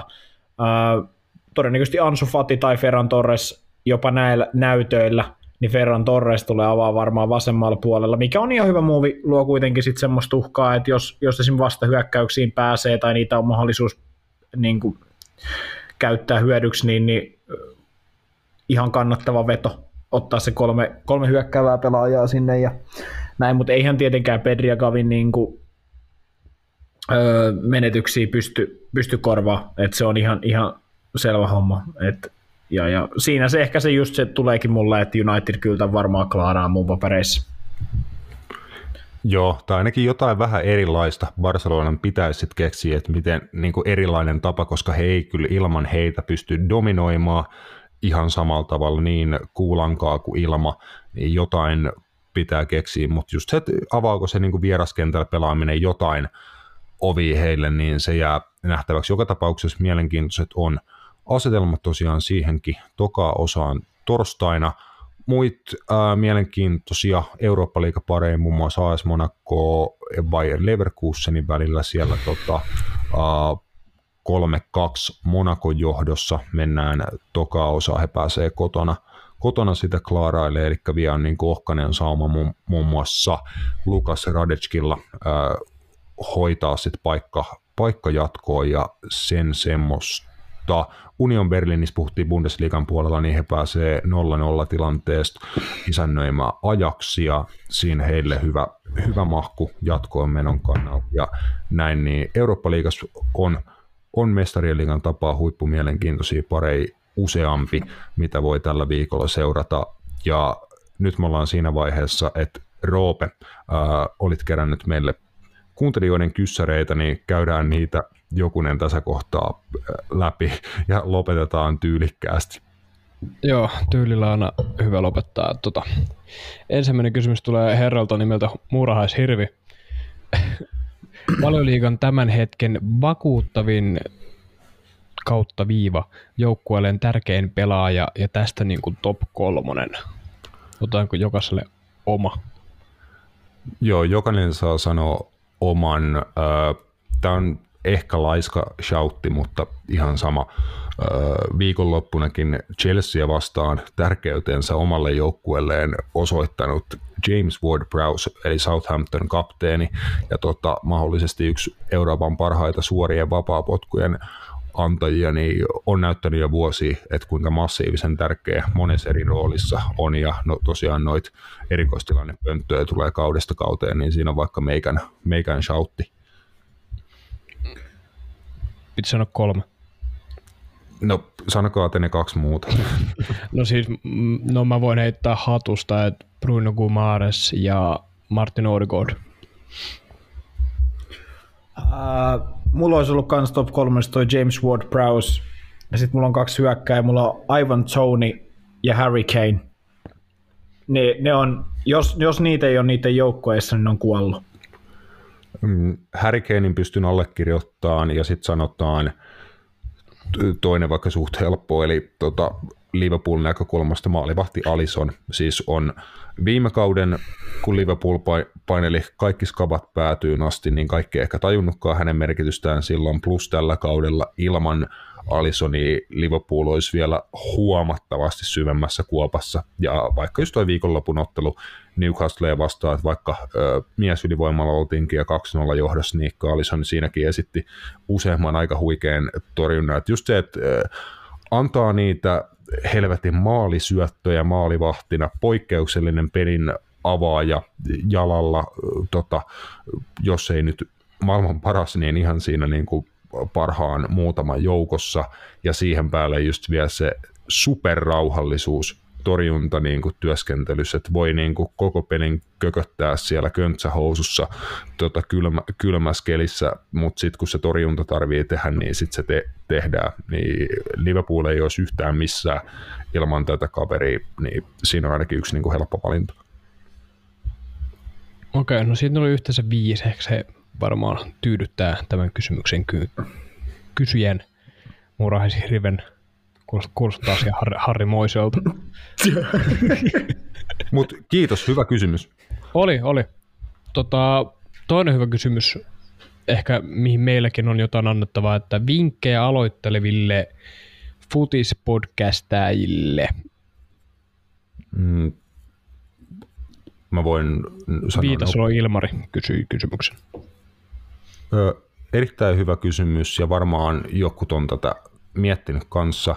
Tota, jos ö, meidän neuvoja pidätte minkään arvosena, niin mä sanon vaan, että aloittakaa tekee. Et valitkaa oma niin kun, aihe tai konsepti, tapa, niin kun se konsepti nimenomaan on tärkeä sana siinä, että mitä te teette, eli mihin jalkapalloaiheeseen te keskitytte? Haluatteko te, että siinä on paljon aiheita, niin kuin esim. meillä, mikä ajoittaa haastavaa, vai keskityttekö te johonkin tiettyyn aiheeseen? Ja näin, että sitten kun toi homma on hahmoteltu, että mitä te teette ja kelle te sitä teette, eli ketä te haluatte teidän kuuntelijoiksi, mikä se on se kohder, kohderyhmä, onko ne kaikki jalkapallofanit, onko ne vaikka naisten jalkapallon fanit, kotimaisen jalkapallon fanit, bla bla bla, kyllä te tajuatte, niin toi on tärkeä valinta. Sitten kun olette päättäneet mikä homma, niin antaa palaa podcastiin jakoon, ottakaa palautet vastaan, tehkää sitä säännöllisesti, niin te kehitytte siinä. Ja jos ei se jossain vaiheessa ole enää kivaa, niin lopettakaa se.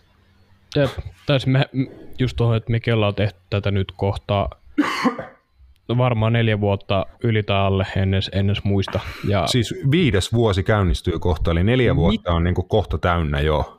Jep, niin kuin, ei tämä mulla ainakaan vielä tullut missään kohtaa sellaista, ei niin kuin miellyttäisi. Toki on päivä, jolloin oikeasti niin kuin, ei jaksa niin kuin, tehdä yhtään mitään, mutta se, että tähän podcastiin liitän näistä. Mutta mun neuvo on ehkä se, että autenttisuus, että niin kuin, puhu, jos puhutte, niin puhukaa niin kuin, suoraan sitä, mitä mieltä te ootte ja älkääkä yrittäkö niin kuin sanoa tiettyjä asioita vaan, koska ne olisi niin kuin trendikkäitä tai koska te luulisitte, että kuuntelijat haluaa kuulla tämä. Autenttisuus myy, olkaa omia itseänne sanan täydellisessä merkityksessä, että se on, se on mun, mun mielestä niin kuin erittäin iso plussa, että mun mielestä autenttisuus on se asia, mikä vetoaa ihmisiä ja se on hyvä asia. Joo, äh, no tehkää, aloittakaa tekemään podcastia, jos te niin kuin oikeasti haluatte tehdä sitä. Älkää, kuin, älkää tehkö vasurilla kautta sitten, että jos teillä ei oikeasti aikaa seurata tai teillä ei ole niin kuin aikaa tai kiinnostuttaa asioista selvää, niin älkää tulko puuskimaan ja voivottelemaan mihinkään. Se, on ihan, se ei anna kellekään ke, yhtään mitään. Sitten voitte keskenään tehdä niitä pätkiä ja kuunnella, mutta jos te teette tätä niin kuuntelijoille ja haluatte tehdä jotain sisältöä, mistä muut voi ammentaa jotain, niin just se, mitä te puhuittekin tuossa, että panostakaa siihen oikeasti, mitä te teette. Koska ei siinä ole, ei kukaan ole täydellinen ja aina tulee niitä missään, mutta jos ei edes yritä, niin mun mielestä se on, se on niin kuin, eli se niin kuin intohimo. Tehkää sitä sen takia, ei mikään tehdä tätä miskään mun takia kuin intohimon takia. Et eihän se niin kuin, vittu, mä olisin jaksanut näiden kanssa höpötellä tässä vittu viisi vuotta. Jos tämä ei, tämä ei oikeasti olisi miellyttävä. Niin, niin, mutta just tämä, niin kuin, tiedätkö, ihan oikeasti, että siitähän tässä on kyse. Että eihän tämä niin kuin oikeasti ole sen kummempaa. Mutta mut jos niin kuin ei ole, älkää aloittako tekemään vaan mitään sen takia, että olisi kiva tehdä, jos teille ei ole sit oikeasti siihen semmoista niin kuin halua tai niin kuin haluaa tuottaa sit sisältöä. Kyllä, siinä tota, sanotaan, että ei näillä tästä ainakaan kauheasti parane nämä meidän ne, neuvot, niin to, toivottavasti niistä jo, jollakin jotakin jäi käteen, ja jos haluaa jutella tällaisista jutuista, niin Napitedel-tilit, inboxit on auki, ja esim. ainakin omat vaikka henkilökohtaisetkin, jos jostain haluaa jotakin joskus kysyä tai jotakin on mielen päällä, niin antaa palaa, kyllä me ainakin nimenomaan yritetään parha, parhaamme tämmöisiinkin va- vastailla, mutta laitas Roope lisää vielä, tässähän on oikein hyvä, hyvä meininki näiden kanssa päällä. Öö, no, täältä tulee Rasmukselle e- eritoten osoitettu kysymys, että jos Liverpool voittaa mestariliigan, olisiko aika Jürgen Kloppin tatuoinnille? Äh, Sulla on se vanha tatuointikin vielä ottamatta. niin onkin, niin onkin. Se tu- mä, lupaan, että, lupaan, että se tulee vielä. Mä en tiedä, koska mä pääsen tonne, tota, mikä se on, ei se ole neula, vaan jonkun, jonkun alle. tota, tatuointikoneen koneen alla. On Mut se neula. Junan sanota, alle. sanotaanko sitä niin? joo, joo, mun mielestä Joo, joo, mä ajattelin, tai, no, kuusi- tai no siis, joo, niin. Joo, se kuulosti jotenkin väärältä, mutta joo, äh, kyllä sekin on vielä, No, ehkä, siitä, ehkä siitä tulee sitten joku tämmöinen, että siinä on vaikka sitten tota, äh, Jykä ja Karlo niin kuin yhdessä. Halaa. Pussi. Joo. Ei, tai, tai ne, juo, ne, juo vaikka, ne juo vaikka kaljaa tai jotain, niin se, voi, se voisi olla hyvä. Tai, tai Ancelottilla on iso, iso viini ja sikari ja Jykällä on iso stobe, niin se voisi olla niin kuin Ja hyvä. sitten siinä on Liverpool ja Real Madridin logot myös. Ei, ei, ei logo, ei logo. mulla on jo, Ota- mulla on jo yksi, ota- mulla on jo yksi ota- logo. Otat selkään silleen, että oikein lavan päällä on Jürgen Klopp ja vasemmalla Carlo Ancelotti. Isät. Veti, veti, täysin, veti täysin hiljaiseksi, mutta joo, äh, siis pidetään, pidetään mielessä tota, tämäkin idea, että kyllä mun niin muutenkin pitäisi mennä ää, tota, noita leimoin, niin kuin jokunen, jokunen tässä lähitulevaisuudessa ottaa, kun mun ää, henkinen lama on ohi, niin tota, tai henkilökohtainen lama, niin, niin. Pankki- mutta hei, ete, eteenpäin, onko meillä vielä jotain mielenkiintoista siellä? Totta puhun, niin ei oikeasti ole. No heitä jotain, jos siellä nyt on jotain. Niin. Öö, Heitä kaksi kyssäriä vielä. Kaksi okay. kyssäriä onko, onko Manulla mitään chanceja voittaa Premier? No, No, ei- no, ei tietenkin mit- jo. Tietenkin jo. Niin, niin, kauan siis se, se, ei ole enää mahdotonta. jep, kun toi on se klassinen, klassinen vastaus, että tota, niin kauan kuin se on mahdollista, niin se on mahdollista, että ei siinä, siinä mitään, mutta kyllä toi nyt menee melkein jo niin kuin siihen kategoriaan, että vaikka nyt esim. tällä hetkellä pisteiden valossa näyttää niin kuin ihan okolta, että he Arsenalin ja Cityn tahdis voisi vois pysyä, niin jos tuossa pari kautta takaperin puhuttiin niitä, tota, että Tikkurilasta Tampereelle kävelyitä, niin kai toi nyt melkein on jo siinä kategoriassa, että jos Manchester United voittaa mestaruuden, niin tota, syö hatullisen kakadua tai jotain sinne päin. Okei, no tota, otetaan viimeinen vielä. Jari Viljamaa kysyy, että tuleeko Jose Mourinho Chelseain? Tuut sä, Tuleeko Jari, Roope? tu, tuut sä Jari tipsi. Se on yhtä relevantti kysymys. Tää, tää on Ei. avoin kutsu. Traja, En mä, tiedä, en mä tiedä, tota, on toi nyt niin kuin jollain kierrolta sulle relevantti kysymys, koska Jose Mourinhon tulevaisuus ei ole ihan selkeä Roomassa, ja hän on itse sanonut ääneen, tämä oli taas näitä kryptisiä Jose Mourinho mindgameja, että kysyttiin, että onko hänellä joku työpaikka, niin kuin jonka hän haluaisi, niin hän vastasi, että on, mutta hän ei voi sanoa, mikä se on. Ja sitten hän basically sanoo, että se on Chelsea. niin kuin, näitä klassisia Jose-tarinoita, niin en mä tiedä, mä en näe sitä mahottomana. Outoa se olisi, ja se olisi samalla äärimmäisen kaunista. Kyllä mä sen siis itse asiassa haluaisin nähdä. Että jos sä ton nipun, mikä on Chelseassa tällä hetkellä käytössä, niin suostuiskohan Jose vanhoilla päivinään sellaiseen diiliin, että eh, sä et esimerkiksi kahteen vuoteen nyt saa ostaa ketään, mutta sun pitää niin kuin näistä kavereista tehdä mulle mestaruuden voittava joukkue. Niin mitäköhän Jose sanoisi? Myis ainakin kaikki nuoret äijät. Aubameyang, siellä pelaisi, siellä pelaisi kärjistä just joku Aubame, Aubameyang, tiedätkö? Se olisi Auba Lukaku tupl, tupla. Joo, joo, siis ihan, ihan saletti, ihan saletti. Siellä Mudrykit ja Jean Felixis lähtis, tiedätkö, saman tien takaisin, mistä tulikin noissa silleen, että joo, ei, se hommaisi Eden Hazardin lainalle ja sitten se laittaisi sen pelaa Lukakun ja Aubameyangin taakse ja se olisi silleen, että vittu, ei tämä toiminutkaan. Tämä toimi vielä kymmenen vuotta sitten. Olisiko se Tammy Abrahamin takaisin tuota, Roomasta Chelsea Vittu, samalla, niin kuin, ottaisin. samalla koneella? Ottaisin. Mieti, kun ne tuli samalla koneella sieltä. Tänään. Se olisi Joo. se niin kuin jul- julkistus silleen, että ehkä kuvat Chelsean sometililla video, kun ne tulee privakoneesta, niin kuin ne tulee äh, samaa, samaa tahtia ulos sieltä.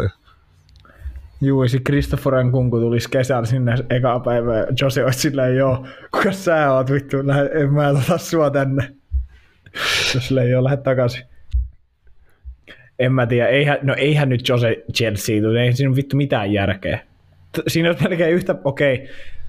Siinä olisi melkein yhtä paljon järkeä, jos Zidane ottaisi Reali tämän kauden jälkeen hallinta. Siinä ei niin vittu mitään järkeä. Mutta äh, on sitten taas tiedetään nämä seurat ja niiden menneisyys ja toimintatavat, niin olisiko se silloin myöskään maailman shokeravinta. Et mä en jotenkin, toi ei Jose Mourinhon paluu Chelseaan, mun mielestä se ei ole läheskään niin mahdoton skenaario, kun sitä voisi niin kuin luulla. Siis mä jotenkin niin kuin todella kierrolla tavalla näen, että kyllä Todd Boylella on Jose Mourinho pikavalinnassa. Siis, äh, Mä en usko. Mä, mä näen, että on yhtä todennäköisesti se, että Rafa Benitez palaa Liverpoolin päävalmentajaksi. Siis Ro- Roman olisi valmiin tuohon muuviin, mutta en mä usko, että nämä kukaan hal- uskoo tai todella niin tulisi tapahtumaan se, että niin ne palasi niin vanhoihin äh, metkuihin. Vaikka totta kai on aina hauskoja sanota, että ei tiikeri pääse mihinkään raidoistaan, mutta musta tuntuu nyt, kun on ihan uusi tiikeri, niin ei niitä raitoja enää ole. Tiikeri. Joo. Äh, oliko ne hy- hyvät tai vähemmän hyvät kysymykset, Roope, siinä? Joo, oli. All, all right. Kiitoksia ka- kaikille kyssäreistä. Kiitos pojat tuota, näistä, näistä metkuista ja seuraavan kertaan.